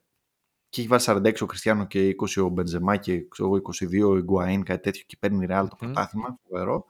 Αλλά του 16-17 είναι αυτή που είναι και πιο φρέσκια στη μνήμη μας και έκανε και την, ε, πήρε και το πρωτάθλημα, πήρε και το Champions League, εμφατικά. Δεν ξέρω με και το τη χρονιά 4-1. που, που επίσης, επίσης της δίνω πάρα πολύ εκείνης χρονιάς, γι' αυτό το, το συζητάω, είναι ότι δεν είχε κάνει και πάρα πολλές μεταγραφές, είχε μια έτοιμη, Ναι. έτοιμη βάση και ουσιαστικά η ομάδα είχε απέδιδε autopilot τις προηγούμενες χρονιές. Δεν ξέρω πού η ομάδα ας πούμε κινδύνεψε να το να το χάσει ας πούμε, δεν ξέρω. Δεν νομίζω ότι πουθενά κινδύνεψε να το χάσει και το, το Champions League ας πούμε. Είχαν γίνει, είχαν μπει οι σωστές βάσεις. Ήταν νομίζω φυσικό επακόλουθο των, των κινήσεων για να πάει η Real έτσι. Δεν ξέρω αν είχε, το συζητούσα αυτό, δεν ξέρω αν είχε ξεκινήσει ως φαβορή όμως για το Champions League. Όχι, μιλάω δεν πάντα. είχε ξεκινήσει. Δεν είχε θυμάμαι ποια ξεκινήσει χρονιά φαβορή. ξεκίνησε η Real ως φαβορή να κατακτήσει το Champions League. Ίσως την επόμενη; Ναι. Ναι, ναι, ναι. με, την, ε, με τη Liverpool. Εκείνη ίσως να ήταν φαβορή. Το 16-17 νομίζω ότι πάλι την Μπαρτσελώνα δίνανε φαβορή. Κατά τα γνωστά. Είχε αρχίσει λίγο η πτώση όμως Ναι, βέβαια, η εννοείται. Μπαρτσελώνα. Και είχαν αρχίσει να κάνουν και τις φοβερές, τις φοβερές μεταγραφές. Κοίταξε, πρέπει να παραδεχτούμε κάτι βασικό για το Champions League τα τελευταία χρόνια. Λιγότερες ομάδες μπορούν να το πάρουν, αλλά έχει λιγότερα φαβορή πλέον. Δηλαδή, Λιγότερο δεν μπορείς να πεις- ξεκάθαρα. ξεκινάει κάποιος και να πεις μεταξύ αυτών των τριών θα το πάρει κάποια. Μπορεί να πέσει έξω, δεν έχει σημασία, αλλά δεν υπάρχει κάτι δεδομένο. Μμ. Δηλαδή τώρα έχεις πάντα κάτι να αντιπαραθέσεις. Α πούμε, ρε παιδί μου λες ότι η καλύτερη ομάδα ας πούμε, είναι η City θεωρητικά στην Ευρώπη. Ναι, Έχεις ναι. όμως την αντιπαράθεση ότι δεν το έχει πάρει ποτέ. Ή ότι αποτυγχάνει πολύ ναι. συχνά όντας η καλύτερη ομάδα. Ή Για την Παρή ισχύει το ίδιο. Που πέρσι, ας Ναι, πούμε. Ναι, σε μικρότερο βαθμό και για την Παρή. Η, η Παρή ήταν, είχε πέσει κάτω από 4. Στο ξεκίνημα διοργάνωση Ναι. να τη δει κάτω από 4 ή εκεί στο 4 είναι φοβερό. Λες η Real γιατί είναι η Real. Ναι, αλλά δεν σε πείθει ας πούμε, το ποδόσφαιρο της είναι για να είναι φαβόρη. Ναι. Ξέρω εγώ. Τέλος πάντων, έχει πολλές ομάδες που είναι στο, στον, στο να το πάρει στη μια βραδιά κλπ. Ναι. Το οποίο κάτι ισχύει γενικά με τα αθλήματα νομίζω πλέον, γιατί νομίζω ότι οι διαφορές είναι επίσης πολύ μικρές. Είναι. Χαρακτηριστικότερο και είναι και παράδειγμα διοργάνωσης γι' αυτό πράγμα είναι η Ευρωλίγκα στο μπάσκετ. Η Ευρωλίγκα, ναι. Ναι, ναι, ναι. Στην ναι, οποία, ναι. εντάξει, όπως και το. και- Επειδή είναι κύπελο και δεν είναι πρωτάθλημα, ας πούμε, το, η κατάληξη, είναι και στη μια βραδιά, στις δύο βραδιές. Τι να πεις, δηλαδή μπορεί να κάνει δύο μάτς τι να σου πω τώρα, η Παρή, που ας Μα πούμε ένα δεν τε- τη ένα- βλέπεις ας πούμε, σαν έναν Uber φαβορή Εσύ, και να εντάξει, αποκλείσει όποιον πέρσι, δε. θέλει. πέρσι δες, που η Real έκανε ένα τέταρτο, ένα, ένα, ένα ημίχρονο με την Παρή και πέρασε. Θα μπορούσε να έχει αποκλείσει τους 16. Έκανε Όχι, δύο, πιο δύο κάτω. καλά τέταρτα. Ένα τέταρτο με την ε, Παρή και ένα τέταρτο με τη City και ήταν αρκετά για να τις Ναι. κατακτήσει ουσιαστικά το τρόπαιο. Ναι, ναι, ναι, ναι. Εντάξει, πάντως νομίζω και του 16-17 είναι η πιο... Είναι αυτή που σε έπιθε και περισσότερο. Ακόμα και στον τελικό με τη Liverpool υπήρχαν τα what if με τον Σαλάχ που είχε χτυπήσει, με τον Γκάριους, το impact του Bale βέβαια με τα ψαλίδια και τα γκολ και αυτά. Εντάξει, φο- ε, η Real ξαναλέω έθεσε βάσεις δύο φορές. Η μία ήταν το 9-10 που επιτέλους καταστάλαξε σε προπονητή και επιτέλους έκανε τρομερό παζάρι με Μπενζεμά, με Κριστιάνο, με ποιον είχε πάρει. Ντι Μαρία, είχε ο Ζιλ που είχε, εκείνη Μμμ. είχε φτιάξει την πολύ δυνατή ομάδα και μετά της έλειπε ένα εξάρι και πήρε τον Κασεμίρο και εκείνο ήταν πολύ μεγάλο. Ήταν, ναι, ήταν Και και τον μισή Γκρο. κλειδί. Κασεμίρο Κρός και έδεσε αυτό το Κασεμίρο Κρός Μόντριτς είχε Κριστιάνο δεν ξέρω αν ήταν το πικ πικ πικ του ήταν σε πολύ πολύ ψηλά επίπεδα ε, συμπαραστάτες τον Καρίμ Μαρσέλο σταθερά ε, το Ράμος σταθερά δηλαδή είχε φτιάξει ένα σύνολο που Άμα σου είχες σε έκανα 7-8 πυλώνες ερώτηση, Ναι. ποιος είναι ο αγαπημένος παίκτης που έχεις δει με την. Καλά, κοίταξε, με- για τη Real και για την Barcelona είναι πολύ δύσκολο να πει ερώτηση ποιος είναι ο καλύτερος παίκτης. Είναι ποιος παίκτης σου άρεσε πιο πολύ να βλέπεις με την ε, Real, εντελώς προσωπικά; δύσκολο Ας πούμε, δεν είναι ο Λόγω- Ρονάλντο για μένα. Ο πιο αγαπημένος μου. παίκτης Λόγω, που έκανε. τελευταίων, λόγω και τελευταίων γεγονότων θα πω Μόντριτς. Οκ. Πο- πολύ, ρις- πάρα πολύ, Ναι. πάρα πολύ respect Δύσκολο απάντηση. όμως. Δύσκολο να απαντήσεις. Εγώ θα έλεγα πιο πολύ το, το Ρονάλντο. Τον Ρονάλντο τον παλιό. Όχι τον καινούριο το Α, Ρονάλντο. και τους, ο- και τους ε, προ και τους γαλάκτικους βάζεις μέσα. Ξέρεις γιατί πιο πολύ... Εντάξει, με τον Ρονάλντο είχα ιδιαίτερη συμπάθεια. Απλά είχα πάθει σοκ γιατί κατάφερε και ξανά έκανε καριέρα μετά, Ναι, ναι. μετά τους Μα, τραυματισμούς. Και Ήταν το ήταν βιντεάκι πολύ που καλός το και με τη έβαλε. Real. Έκανε εκείνη τη φανταστική χρονιά, ας πούμε, ήταν πολύ καλός με τη Real. Που έπαιζε με πλάτη. Που δεν, δεν βλέπεις τον, τον Ρονάλντο παίζει με πλάτη. Ήταν χοντρός, μα ήταν χοντρός. Είχε Υπέροχος. παχύνει, δηλαδή και τότε ήταν ε, Υπέροχος. βαρύς. Και η Μπαρλίκη. Ε, εντάξει. Η Real, να πω εδώ ότι έχει εδρεωθεί, είναι αυτό που είναι το ανάποδο λίγο, όχι ακριβώς το ανάποδο. Πήρε τα τρόπια που δεν πήρε η Bayern. Έχει πάρει 7 Champions League στο, στον 21ο αιώνα και έχει πάρει 8 πρωταθλήματα. Είναι σοκαριστικό. Ναι, ναι, ναι. ναι. Ε, σε βαθμό δυσκολίας δεν συγκρίνεται. Δηλαδή σκέψου τη La Liga τη δεκαετία από το 10 μέχρι το 20 που είναι dominant στο Champions League έχει πάρει τρία. Ναι, ναι, ναι, ναι, ναι. Και το τελευ- τα τελευταία συνεχόμενα πρωταθλήματά της είναι εκείνα τα δύο που είχα πει πριν, το 6-7 και το 7-8 που δεν υπήρχε Μπαρτσελώνα. Με, με καπέλο και Σούστερ. Δηλαδή τελευταίο, να, σε ποιον να το πεις και να το πιστέψεις ότι η Real πήρε back-to-back πρωτάθλημα τελευταία φορά με καπέλο και Σούστερ. Φέτος έχει ευκαιρία να το ξανακάνει. Να το Είναι συγκριτικό το θέμα. Είναι συγκριτικό το θέμα. Πρέπει πρέπει να βλέπεις τους Ναι. αντιπάλους σου πώς είναι. Γι' αυτό. Εμένα η- γι' αυτό βγάζω, σου είπα ξανά και respect στη Real του, του Μουρίνιου Μμμ. που έπαιζε με εκείνη την Μπαρτσελώνα. Που έπαιζε με τα Ε, πυρηνικά τώρα- όπλα απέναντι. Ναι, τώρα η Μπαρτσελώνα δεν είναι τόσο δυνατή. Νομίζω ότι η Δεν Real είναι αυτή δυνατή, όμως καμία είναι σχέση. καλύτερη. Αυτή η, Real είναι, κα- αυ- αυτή η Real είναι καλύτερη από την τότε ίσως και η- αυτή η Μπαρτσελώνα πολύ πολύ χειρότερη από την... Αυτή δεν η Real συγκρίνονται θεωρείς καν. καλύτερη από εκείνη τη Real; Εγώ δεν θεωρώ καλύτερη. Δύσκολο. Την τωρινή Real. Δύσκολο. Δύσκολο. Είναι αυτό που βλέπεις τα ονόματα και λες Έχω την αίσθηση απλά ότι η Barcelona είναι, ήταν, εντάξει, ήταν σούρα. Είναι πολύ χειρότερη τώρα από ότι τότε και απλά η Real δεν έχει τόσο μεγάλη διαφορά όσο έχουν οι δύο Μπαρτσελώνες μεταξύ τους. Η τότε και η τώρα. Ναι. Δεν ξέρω, είχε περισσότερους winners ή έχει περισσότερους winners αυτή η Real; Ναι, Με, Νομίζω βάζοντας ότι- και τον Κριστιανό στην εξίσωση. ναι οι, προσωπικό, οι προσωπικότητες παίζουν πολύ μεγάλο ρόλο πάντα. Επίσης, η... άλλο ένα ελαφρυντικό της... που ενισχύει τη δικιά σου οπτική, άμα το θες έτσι, είναι ότι οι- τα πρωταθλήματα, ξέρω εγώ, από το 10, από το 9-10 μέχρι τουλάχιστον το 15-16, κρινόντουσαν όλα, βλέπω εδώ, στους 90 plus, 95 plus.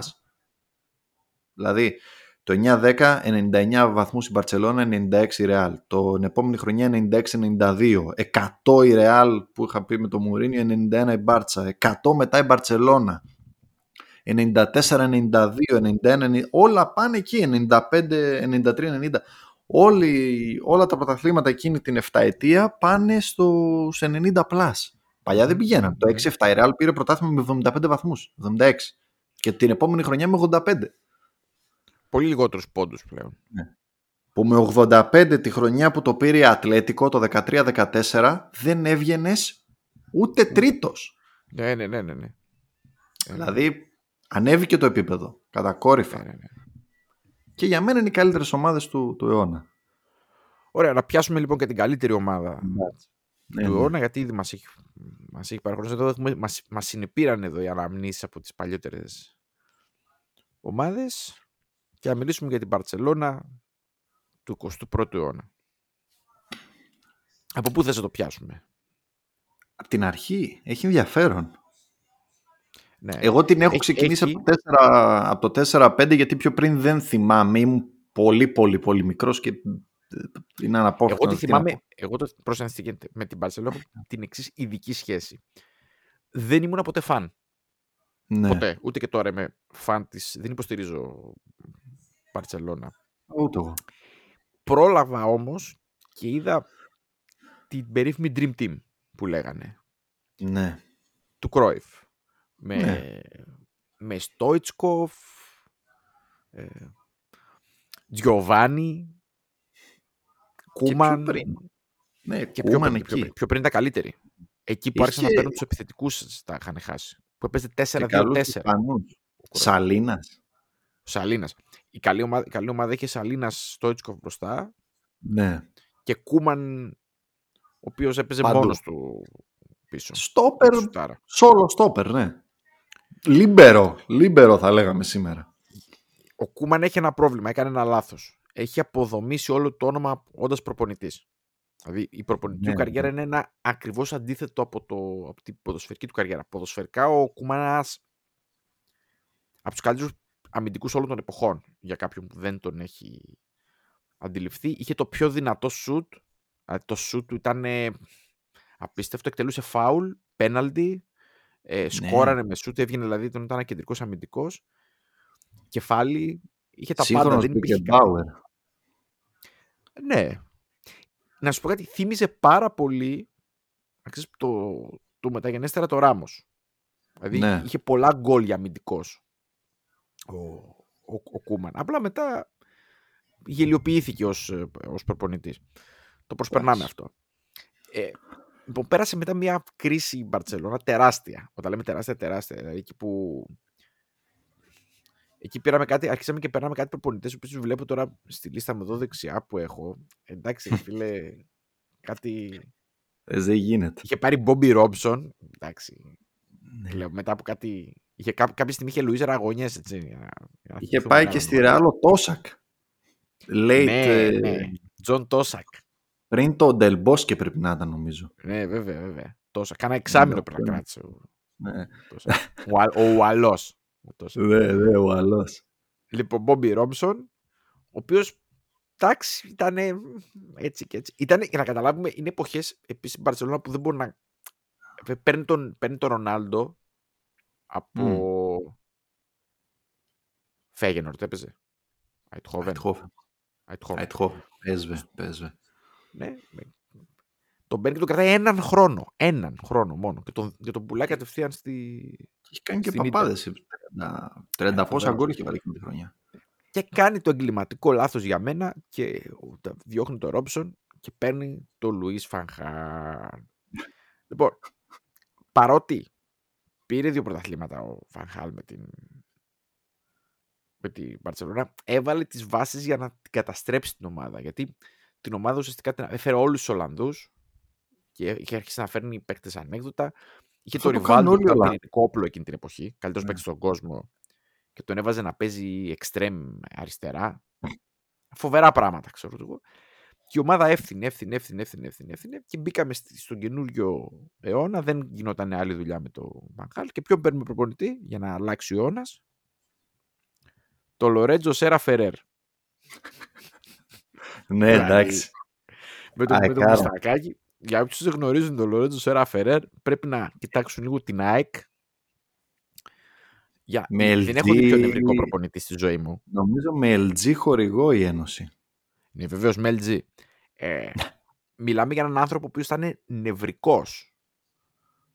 Δεν ήταν κακός προπονητής, αλλά δεν ήταν καλός σαν ε, τέτοιος. Λορίτζο Σεραφέρερ, καθηγητής επίσης. Αυταρχικός και τέτοιο.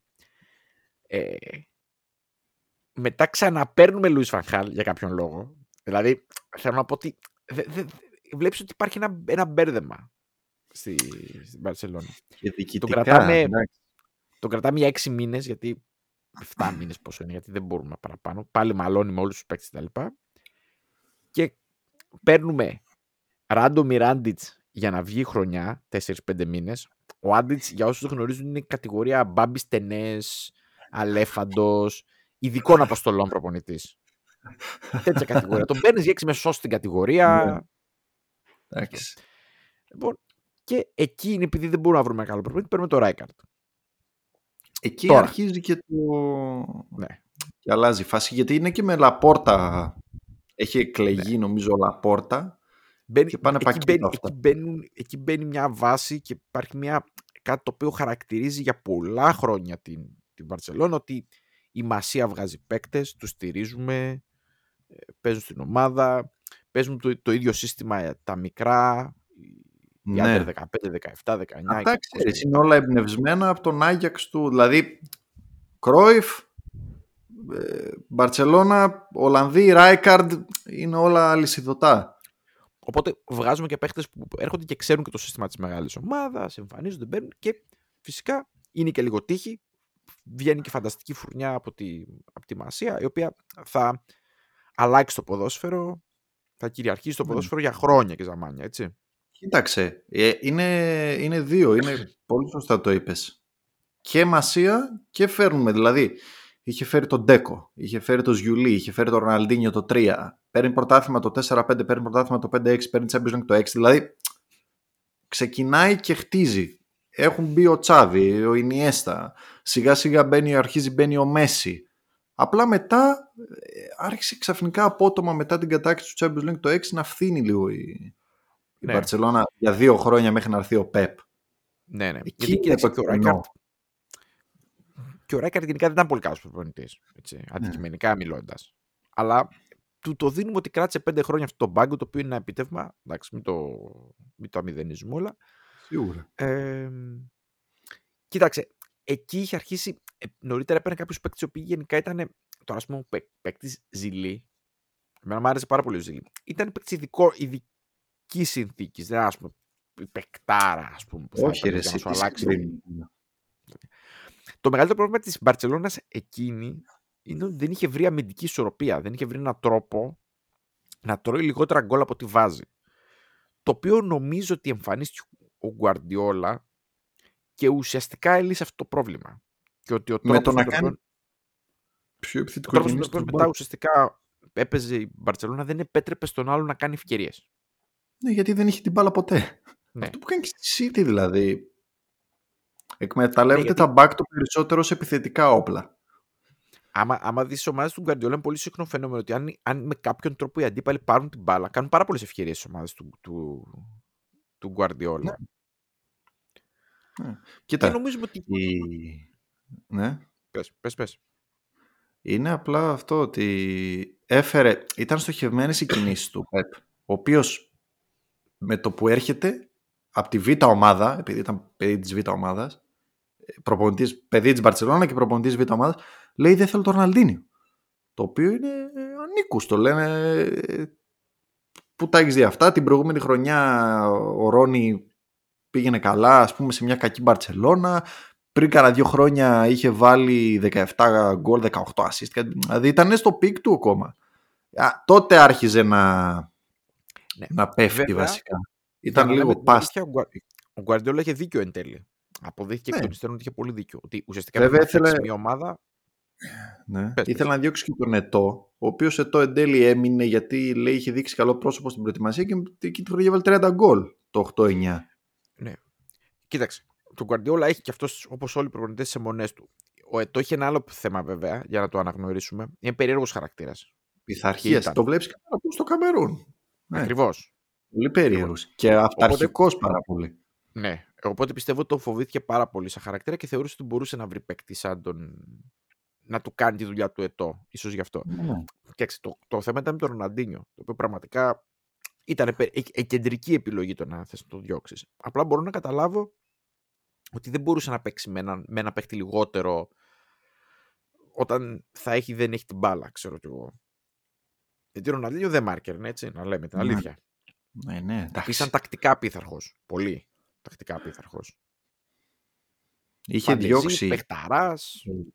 Ναι. Εντάξει, είχε διώξει εκείνη τη χρονιά, δηλαδή εκεί άρχισε η μετάλλαξη. Διώχνει τον Ροναλντίνιο, διώχνει τον Ντέκο, γυρνάει πίσω τον Μπικέ, βρίσκει μια σταθερά δίπλα στον Μπουγιόλ που εξυπηρετούσε το σύστημα του Πεπ. Φέρνει τον Ντάνι Άλβες που εξυπηρετούσε επίσης το σύστημα του Πεπ. Ανεβάζει τον Μπουσκέτς, ανεβάζει τον Πέδρο και η Μπαρσελόνα κάνει, ε, παίρνει εξτρόπαια, ε, βάζει 105 γκολ, κερδίζει δύο εξτηράλ του Χουάντε Ράμος. Εκείνη ήταν η, η χρονιά που ξεκίνησε το Τίκι Τάκα. Mm-hmm. Στο οποίο όπως και... έχω πει πολλές φορές δεν είμαι φαν αλλά μπορώ να καταλάβω ότι είναι τις πιο αποτελεσματικές στρατηγικές αν μπορούσε να τις εφαρμόσεις και φυσικά είναι η πρώτη ομάδα που το εφάρμοσε στο, στο μέγιστο βαθμό το είδαμε με την Εθνική Ισπανίας που κατέκτησε τα πάντα σε ένα διάστημα 4 Εκείνη ετών. περίοδος 8 με 12. Ε, πραγματικά δεν, Δεν, δεν υπήρχε ουσιαστικά συζήτηση για το ποιος είναι το φαβορή, ποιες είναι οι καλύτερες ομάδες παγκοσμίως, έτσι. Αυτή νομίζω Ναι. είναι η τελευταία περίοδος που έλεγες Real Barcelona φαβορή, η Εθνική Ισπανίας. Και ήταν οι ίδιοι παίκτες οι οποίοι κάνανε αυτό το πράγμα. Τους έβλεπες συνέχεια. Εντάξει, ο Πεπ ας πούμε πήρε το 9 του Champions League. Το 9-10 παίρνει την απόφαση να αλλάξει τον ετώ επιτέλους με τον Ιμπραήμοβιτς. Το οποίο αποδείχθηκε λάθος.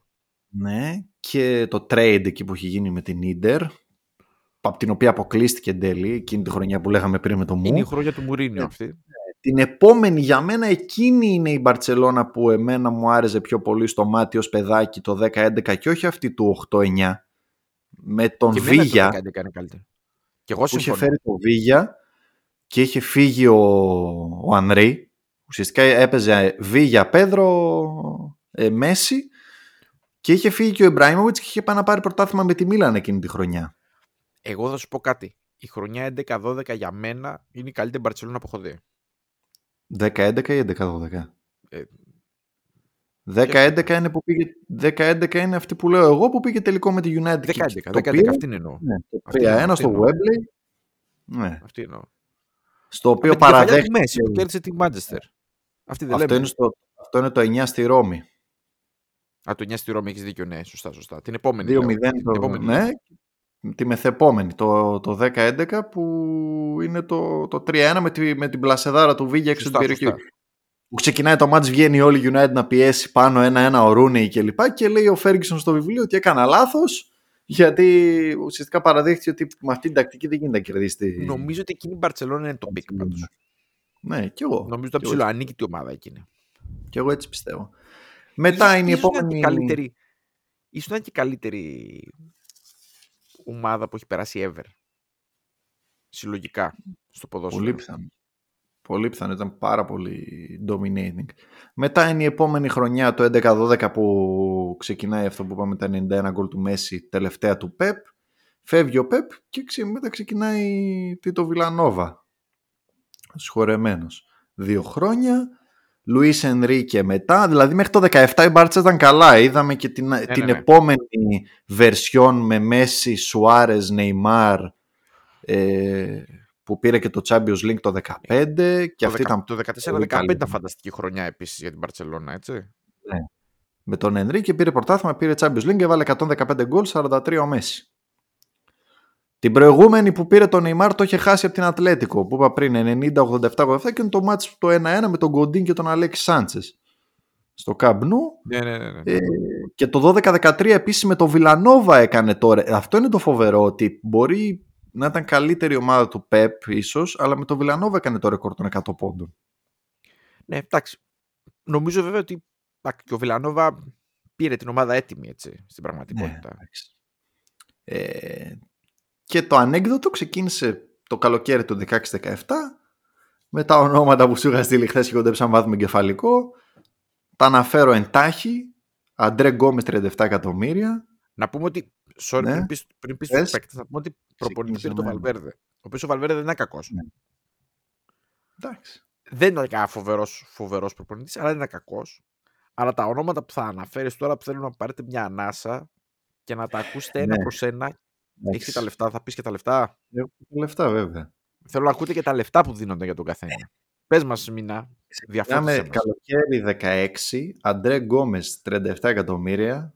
Ο τύπος που έχει την Παναγία ίδια φάτσα συνέχεια, ο- δεν έχει άλλες αντιδράσεις. Ε, Πάκο Αλκάθερ 30, δηλαδή.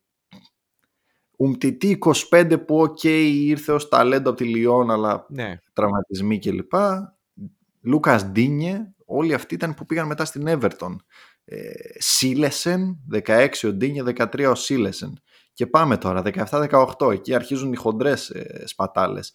Ντεμπελέ, 140, Κουτίνιο 135, Παουλίνιο 40, 37 μισό Σεμέδο. Και έχει πάρει ήδη πιο παλιά Αρντά Τουράν, κάτι τέτοια και είναι Αρντά Μπάρτα Τουράν το- τώρα, έτσι. και έρχεται το 2018 το απίθανο 41 εκατομμύρια ο Μάλκομ. 35 ο Λεγκλέ και 30 ο Αρτούρ. Ε, πώς να μην χρωστάς μετά σε όποιον μιλάει καταλανικά, ισπανικά, καστιγιάνικα, ξέρω εγώ. επιχειρηματικά η, η Μπαρσελόνα τελευταία 6-7 χρόνια είναι αυτό που δεν πρέπει να κάνει καμία επιχείρηση σε κανένα τομέα. Δεν έχει να κάνει με το ποδόσφαιρο. Ε, ναι, εντάξει. Δηλαδή, Τραγωδία. Εντάξει. Αυτές, αυτές οι Και, σε- μεταγραφές και- που και σε- πίστεψαν. σε συνέχεια με τους προπονητές που παίρνει έτσι, με κάτι Κίκε Σετιέν και Ρόναλτ Κούμαν. Ναι. και- Σε Τιέν Κούμα, δηλαδή Βαλβέρδε, σε Τιέν Κούμα, Τσάβη. Έτσι πήγε η τέτοια. Είναι φοβερό ότι από το 8 μέχρι το 19, δηλαδή και το 19 συν- μέχρι το 19 έπαιρνε κανένα πρωτάθλημα. Πήρε 8 στα 11 πρωταθλήματα και 3 Champions League. Αλλά η πτώση είχε ήδη αρχίσει. Νομίζω ότι η καλή καλή Μπαρτσελώνα σταματάει στον Ενρίκε. Και όχι ότι Εντάξει. έφταιγε ο Βαλβέρδη γι' αυτό. Ναι, ναι, Φταίγαν ναι, αυτές ναι. τις κινήσεις που είπα. Κοίταξε, είχε, είχαν περάσει το peak πολλών παιχτών, Ναι, οι ναι. μεταγραφές ήταν κακές, Είχαν σταματήσει. είχε- η Real είχε κάνει το ανάποδο, είχε κάνει καλύτερες κινήσεις. Εντάξει, είναι, πάμε, είναι και συγκριτικό το, συγκριτικό το θέμα. Εντάξει. Ε, δεν ξέρω. Εγώ θέλω να ξαναδώ λίγο την Παρτσελώνα να, να στρώνει, πάντως δεν το βλέπω στα κοντά. Να στρώνει να γίνεται πρώτη δύναμη. Θέλω να είναι. Δεν με ενδιαφέρει να είναι πρώτη δύναμη απαραίτητα. Θέλω να είναι πιο ανταγωνιστική ως προς το να είναι πρώτη δύναμη. Γιατί αυτή τη στιγμή δεν είναι μακριά από το να είναι ανταγωνιστική. Δηλαδή πιστεύω ότι Ναι. με το που τα μάτς σφίγγουν. ε, Δεν τη φοβάσαι μωρέ, τη, την Παρσελόνα πλέον. Δεν είναι, ξέρεις τι, δεν είναι στις ομάδες που λες ξεκινάει ένα Champions League και λες είναι σ- ούτε, ούτε στα πέντε πρώτα φαβορή δεν είναι. Δηλαδή για να καταλάβουμε κάποια πράγματα, αυτό είναι το σημείο στο οποίο βρέθηκε στα early O's. Θέλω να Ναι. υπενθυμίσω σε κάποιους πιθανόν να το θεωρούν ancient history, αλλά ο Παναθηναϊκός κόντεψε να αποκλείσει την Μπαρτσελώνα σε 8 Champions League με, με Πουγιόλ να παρακαλάει που το σου του Βλάβιτς πέρασε δίπλα από το δοκάρι. Ναι. Είναι σε ένα τέτοιο mood τώρα η ομάδα της Βαρκελόνης. Δεν φοβάται κανένας. Έτσι δεν είναι; Ε, δεν Ναι. μπορεί να φοβηθεί κάποια ομάδα ότι θα πάει να πάρει αποτέλεσμα, ας πούμε. Πέρσι, πέρσι πήγε και της έριξε τρία μπαλάκια στο... η Άιντραχτ. Ναι ρε εσύ, εντάξει. Στο Europa, όχι στο Champions League. Στην Ευρώπα. Δεν μπορεί στην Ευρώπη, δηλαδή στην Ευρώπη αυτό που σου είπα είναι, είναι σκαλιά, σκαλή σκαλιά κάτω από τα, Μα τα και η υπόλοιπα. Real να μην είναι τόσο καλή ομάδα πλέον. Τη φοβάσαι ακόμη όπως είναι. Ε, και η Ναι. Real φετινή ας πούμε, δεν είναι καμιά ομάδα που- που είναι φόβητρο. Έτσι δεν είναι. Όχι βέβαια. Το βλέπεις και με Μα τα γι' αυτό και- αποτελέσματα. μα και στο πρωτάθλημα είναι κοντά, δηλαδή μπορεί και να το πάρει η Μπαρτσελόνα στο τέλος. Ναι, ναι, ναι. ναι, ναι. Τη Απλά Real τη έχει να φοβάσαι πάρει πιο Champions πολύ όμως. Ναι, η Μπαρτσελόνα έχει να πάρει Champions League το 15. Δηλαδή εκεί το βλέπεις. Ότι, γι' αυτό είπα ότι στη μετά Ενρίκη εποχή υπάρχει κενό εκεί πέρα. Ευρωπαϊκά δεν, δεν πλησιάζει καν ας πούμε συνήθως πλέον. Λοιπόν, ποιος είναι ο αγαπημένος παίκτης που έχεις δει με τη φανέλα της Μπαρτσελώνα. Η σωστή ερώτηση είναι που δεν λέγεται Μέσι, γιατί η αλήθεια είναι ότι είναι δύσκολο να πεις όχι ο Κοίταξε, Μέσι. θα σου πω. Η πρώτη μου ωραία ανάμνηση που είχα από την Μπαρτσελώνα, όντας παιδάκι, είναι το 0-3 στον Μπερναμπέου που κάνει γιογιό ο Ροναλντίνιο του Σαλγκάδο και έχω σηκωθεί εγώ εκεί με 7, 7 και πανηγυρίζω. Ξέρω, ο Ρόνι ήταν ο πρώτος και το, και το σβήσιμο τσιγάρο στη Τσέλσι. Ήμουν πολύ συναισθηματικά δεμένος με εκείνη την Μπαρτσελώνα, με εκείνη τη φοβερή τη φανέλα τη χρυσή. Λογικό είναι. Σημαίνια Λογικό. μάλλον, όχι χρυσή. Ε, ο Ρόνι πρώτος. Μ' άρεσε και πολύ ο Πουγιόλ γιατί όταν έπαιζα μπάλα στα νιάτα μου ήμουνα στόπερ. Έγραφα και κάτι εκθέσει στο σχολείο. Έλεγα Α, γίνω σαν τον Πουγιόλ, ξέρεις τα, τα κλασικά που λέει ένα παιδάκι. Ε, από τους επιθετικούς μετά, μ' άρεσε πάρα πολύ ο Βίγια. Γιατί και αυτόν τον είχα δει από κοντά το 10 τελευταία του χρονιά στη Βαλένθια και τον, του είχα μεγάλη αδυναμία. Και γι' αυτό μου αρέσει και πολύ εκείνη η Μπαρσελόνα. Με Βίγια Μμμ. αυτούς, από τους non. Τώρα να πεις Τσάβι, Ινιέστα, Μέσι κλπ. Ναι, οκ. Εντάξει. Θα συμφωνήσω, εντάξει, η αλήθεια είναι ότι ο Ροναλντίνιο είναι πολύ, πολύ Μπαρτσελώνα, ρε παιδί μου. Ναι, ναι. Δυσκολεύομαι να σκεφτώ την καριέρα που έκανε εκτός Μπαρτσελώνα ο Ροναλντίνιο, που είχε, είχε αρκετή, αρκετή καριέρα εκτός Μπαρτσελώνα. Εντάξει. Ο Ροναλντίνιο Μίλαν. ήταν η Μπαρτσελώνα και η Μπαρτσελώνα ήταν ο Ροναλντίνιο εκείνη την περίοδο. ναι. Για μένα, στο, στα, στα μάτια μου.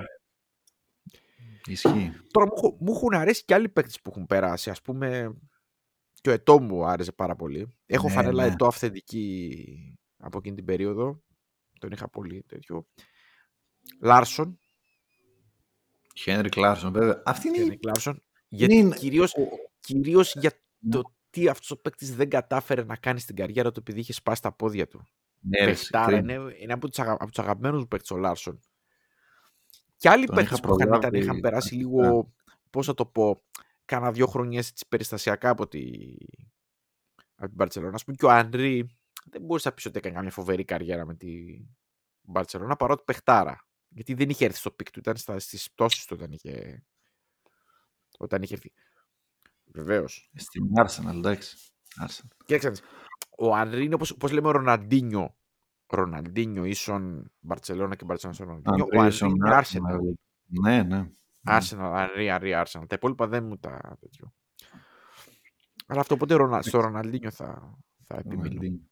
Ροναλντίνιο. Πάντως, για να το κλείσω, 35 τρόπε Μπαρτσελώνα, 33 η Ρεάλ στο 21ο αιώνα. Ε, με Super Cup, με Super Cup Ευρώπης, με κύπελα, με συλλόγων, με πρωταθλήματα και Champions League. Λοιπόν, και πριν Ναι. κλείσουμε το επεισόδιο το οποίο Ναι. το κάναμε και μακρύ, να πούμε κάποια honorable mentions για το, τις ομάδες που δεν ήταν στην τριάδα, αλλά αξίζουν μιας αναφοράς. Κάποιος θα σκέφτηκε ότι ναι, έπρεπε να τις βάλουμε. Λοιπόν, να κάνουμε μια κουβέντα. Τέταρτη. Ποια ομάδα ήταν πιο κοντά στο να μπει στην τριάδα; United θα πω εγώ. Και εγώ θα συμφωνήσω, ειδικά Νομίζω για το United. δεύτερο μισό το Nose. Ναι. Μέχρι την ε, απόσυρση του, του Σερ. Ναι, ναι. Γιατί άμα το συνέχιζε η United μπορεί να χτυπούσε και τριάδα. Ναι, ναι, ναι. ναι. Αλλά μετά ήταν καταστροφή. ναι. Ε, εντάξει, υπήρχαν χρονιές που ήταν ε, καθηλωτική η United. Εντάξει, δεν, δεν έφτασε όμως στα, τον αριθμό τροπέων, όπως λες και εσύ, δεν είχε τη συνέχεια. Δεν ήταν, ας πούμε, σαν την Bayern. Ούτε μας δίδαξε για κανένα φοβερό ποδόσφαιρο η, η United, για να το Ήταν- θυμόμαστε. Δεν, Ναι. δεν ξέρω. Ενώ ας πούμε η Μίλαν, που Ναι. επίσης δεν μπήκε στην ιστορία, τη θυμόμαστε πιο πολύ από ότι κάποιες ομάδες της Μίλαν τη θυμόμαστε περισσότερο από τις, από τις United. Βέβαια, ορθώς όπως είπε και ο Μινάς, άμα δεις τους τίτλους δεν έχει πάρει τόσα πολλά πράγματα όσο έχουν Η πάρει... Μίλαν δεν έχει πάρει τάξη τίποτα. Δηλαδή τρία πρωταθλήματα, ένα το 4, ένα το 11, ένα το 21 πέρσι. Ακόμα και εκείνη η Μίλαν με Πύρλο, Σέντορφ, Μαλντίνι, Κακά, Ιντζάγκη που πήγε τελικό τσουλού το 5, πήγε, το πήρε το 7. Εγχώρια ήταν Ναι. και Βέβαια, σε περίοδο που είχε πετύχει τη Juventus Β' Εθνική, σε Serie B. Με τα σκάνδαλα Ναι. και τα Καλτσιόπολη και τα λοιπά και λοιπά. απλά υπήρχε εκείνη για μένα η καλύτερη Μίλαν κατ' εμέ ήταν η Μίλαν που έχασε από τη Λίβερπουλ. Ναι, ναι, ναι. ναι. Και... Κανένας δεν ξέρει πώς χάθηκε εκείνο το ματς. Ναι, εντάξει, είναι αυτό που λέμε ότι έγινε κάποιο υπερφυσικό γεγονός και κέρδισε η Liverpool. Αλλά ε, εντάξει, είχε, είχε φοβερό υλικό, δηλαδή είχε Καφού, είχε, είχε, είχε, ήταν, υπε- ήταν υπερπλήρης. Ε, Γκατούζο, Νέστα, Ντίντα. εντάξει, Ντίντα πήγε καλό το είπαμε. Το- Γιατί δεν για κακό το είπες, αλλά δεν Ναι. πειράζει. Ε, Έπρεπε να συμπληρώσουμε την, δε- την εντεκάδα. Κανένας δεν καταλαβαίνει γιατί αυτή η Μίλαν είχε τερματοφυλάκα του Ντίντα. Ποτέ, κανείς δεν κατάλαβε. Εντάξει, Τέριαζε Έχει στο φάει και vibe. το περίφημο γκολ που, που σταματάει την μπάλα και τη βάζει μέσα. Με, να, τη- να τη σκάσει την μπάλα και τη βάζει μέσα. Και λες. Φίλε, οκ. Ε, πες το. Η, επίσης η Chelsea. Ναι. Chelsea Η οποία Abramovich, νομίζω ότι είναι το ανάποδο της Μίλαν. Είναι εξαιρετικά consistent στο πόσο ψηλά ήταν, χωρίς να κατακτάει και τα πάντα. Ε, πήρε πέντε πρωταθλήματα. Το 5, το 6, το 10, το 15 και το 17. Και είναι πάντα Και ένα ψηλά. Champions League. Πήρε και Champions League, πήρε και δύο Europa. Δύο Champions League, πήρε και το 21. Ε, δύο Champions League, ναι, ναι, δύο. Ναι. Ε, δύο Europa, έχει πάρει 6 FA Cup, έχει πάρει 3 Link Cup, έχει πάρει πολλά τρόπια. 20 τρόπια έχει στον 21ο αιώνα η Ε, Chelsea. και ήταν, μόνη, ήταν μόνιμα στις τετραδοχτάδες εκεί της, ε, Ναι. του Τσουλού. Το πάλευε εκεί μόνιμα, ήταν μόνιμη ομάδα. Εκεί η ομάδα με Ντρογκμπά είναι η πιο, η πιο εντυπωσιακή. Ε. Με Σχέν. Ήταν πολύ ωραία ομάδα εκείνη. Δεν ήταν ωραία ομάδα βέβαια, ε, να τη βλέπεις. Ε, εκείνη η χρονιά ήταν που είχαν σπάσει το ρεκόρ με το Μωρίνιο που είχαν φάει 16 γκολ, το 4-5 νομίζω. Ναι, ήταν η πιο βαρετή ομάδα που μπορούσε να δεις ever. Είχε Ντάμι Νταφ, πολλούς εργάτες. Πάολο Φερέιρα, ε, Καρβάλιο, ήταν που τα είχε σκάσει, είχε πάρει την Πόρτο που Όλη πήρε την το άμυνα. Champions League από πίσω ε, και λοιπά και λοιπά. Τσέχ. Ε, η Juve επίσης είναι ε, honorable Ναι. mention, αλλά στο Champions League ειδικά και τα τελευταία χρόνια και πιο πίσω. Ήταν loser στο Champions League η, η Juventus. Είναι το ανάποδο από ότι είναι στο Ιταλικό. Που είναι... Είχε, είχε χάσει τον Δυνάστης. τελικό, είχε χάσει τον τελικό στο Μάντζιστερ. Στα πέναλτι. Πέναλτι. Ο χειρότερος Ναι. τελικός όλων των εποχών. Ναι, ναι. Στη Σούπα. Μηδέν φάσεις. Με τη Real το 16-17 γιατί έπεσε σε μια φοβερή Real. Καλή Juve εκείνη. Εκείνη ήταν η τελευταία πολύ καλή Juve. Εκείνη είναι η ομάδα που μάλλον μάλωσε στο ημίχρονο. Ε. Ναι. Που Αυτή. βάζει εκείνη την κολάρα ο τέτοιος. Ο Μάτζουκιτ το βάζει. Ε, Ναι, νομίζω ο Μάτζουκιτς είναι, ναι. Ω, την κολάρα Εντάξει. ήταν αυτή. Και βγήκαν στο ημίχρονο και τους γλέντισαν. Ε, Και εντάξει, τελευταία θα, βάζα, θα βάζα τη City ίσως λόγω ε, ποδοσφαίρου μ, εντάξει, μεγάλη αποτυχία το, το ότι δεν έχει πάρει Champions League ακόμα. Κοίταξε, η City έχει κάτι άλλο. Είναι εκεί στα πρόθυρα. Κοίταξε, αν κάνει μια κατάκτηση Champions League και κάνα δύο πρωταθλήματα ακόμη, θα είναι Ναι. εκεί σ- στην πόρτα του να μπει στη, στις ομάδες επάνω. Δηλαδή είναι μια ομάδα που δεν έχει τελειώσει, δεν έχει κλείσει ο κύκλος της. Ναι, ας πούμε τώρα της Juventus, ο κύκλος είναι κλειστός ή της Manchester United, δηλαδή πρέπει να ξεκινήσουν κάτι καινούριο. Η City ακόμη είναι ongoing. Η όλη, City όντως. Εντάξει. Η όλη ιστορία. Κάτι Αυτά. άλλο; Όχι. Να σε ευχαριστήσουμε που μας παρακολουθήσατε. Αν θέλετε μπορείτε να κάνετε subscribe στο κανάλι μας, να μας ακολουθήσετε στα social media. Φοβερά αρθράκια ο Μινάς να πούμε στο site μας, στο Trivella Boys, για που λένε του που τα είχαν ανακαλύψει τρία χρόνια Εντάξει. πριν και τώρα βγαίνουν στο προσκήνιο, βγαίνουν στον αφρό όπως πάνω. Εντάξει. Τα έχει ψάξει στο βυθό και τώρα βγαίνουν Στο πάνω βυθό. στη, Ε, στη Αυτό θάλασσα. είναι το νόημα. Εντάξει. Συνεχίζουμε δυναμικά, θα κάνουμε και κανένα live. Σίγουρα. Βεβαίως. Και σιγά σιγά θα, επαν... θα επανέλθουμε όπως επανέρχεται σιγά σιγά και το ποδόσφαιρο Έτσι. και εις το επανειδήν. Χαιρετούμε.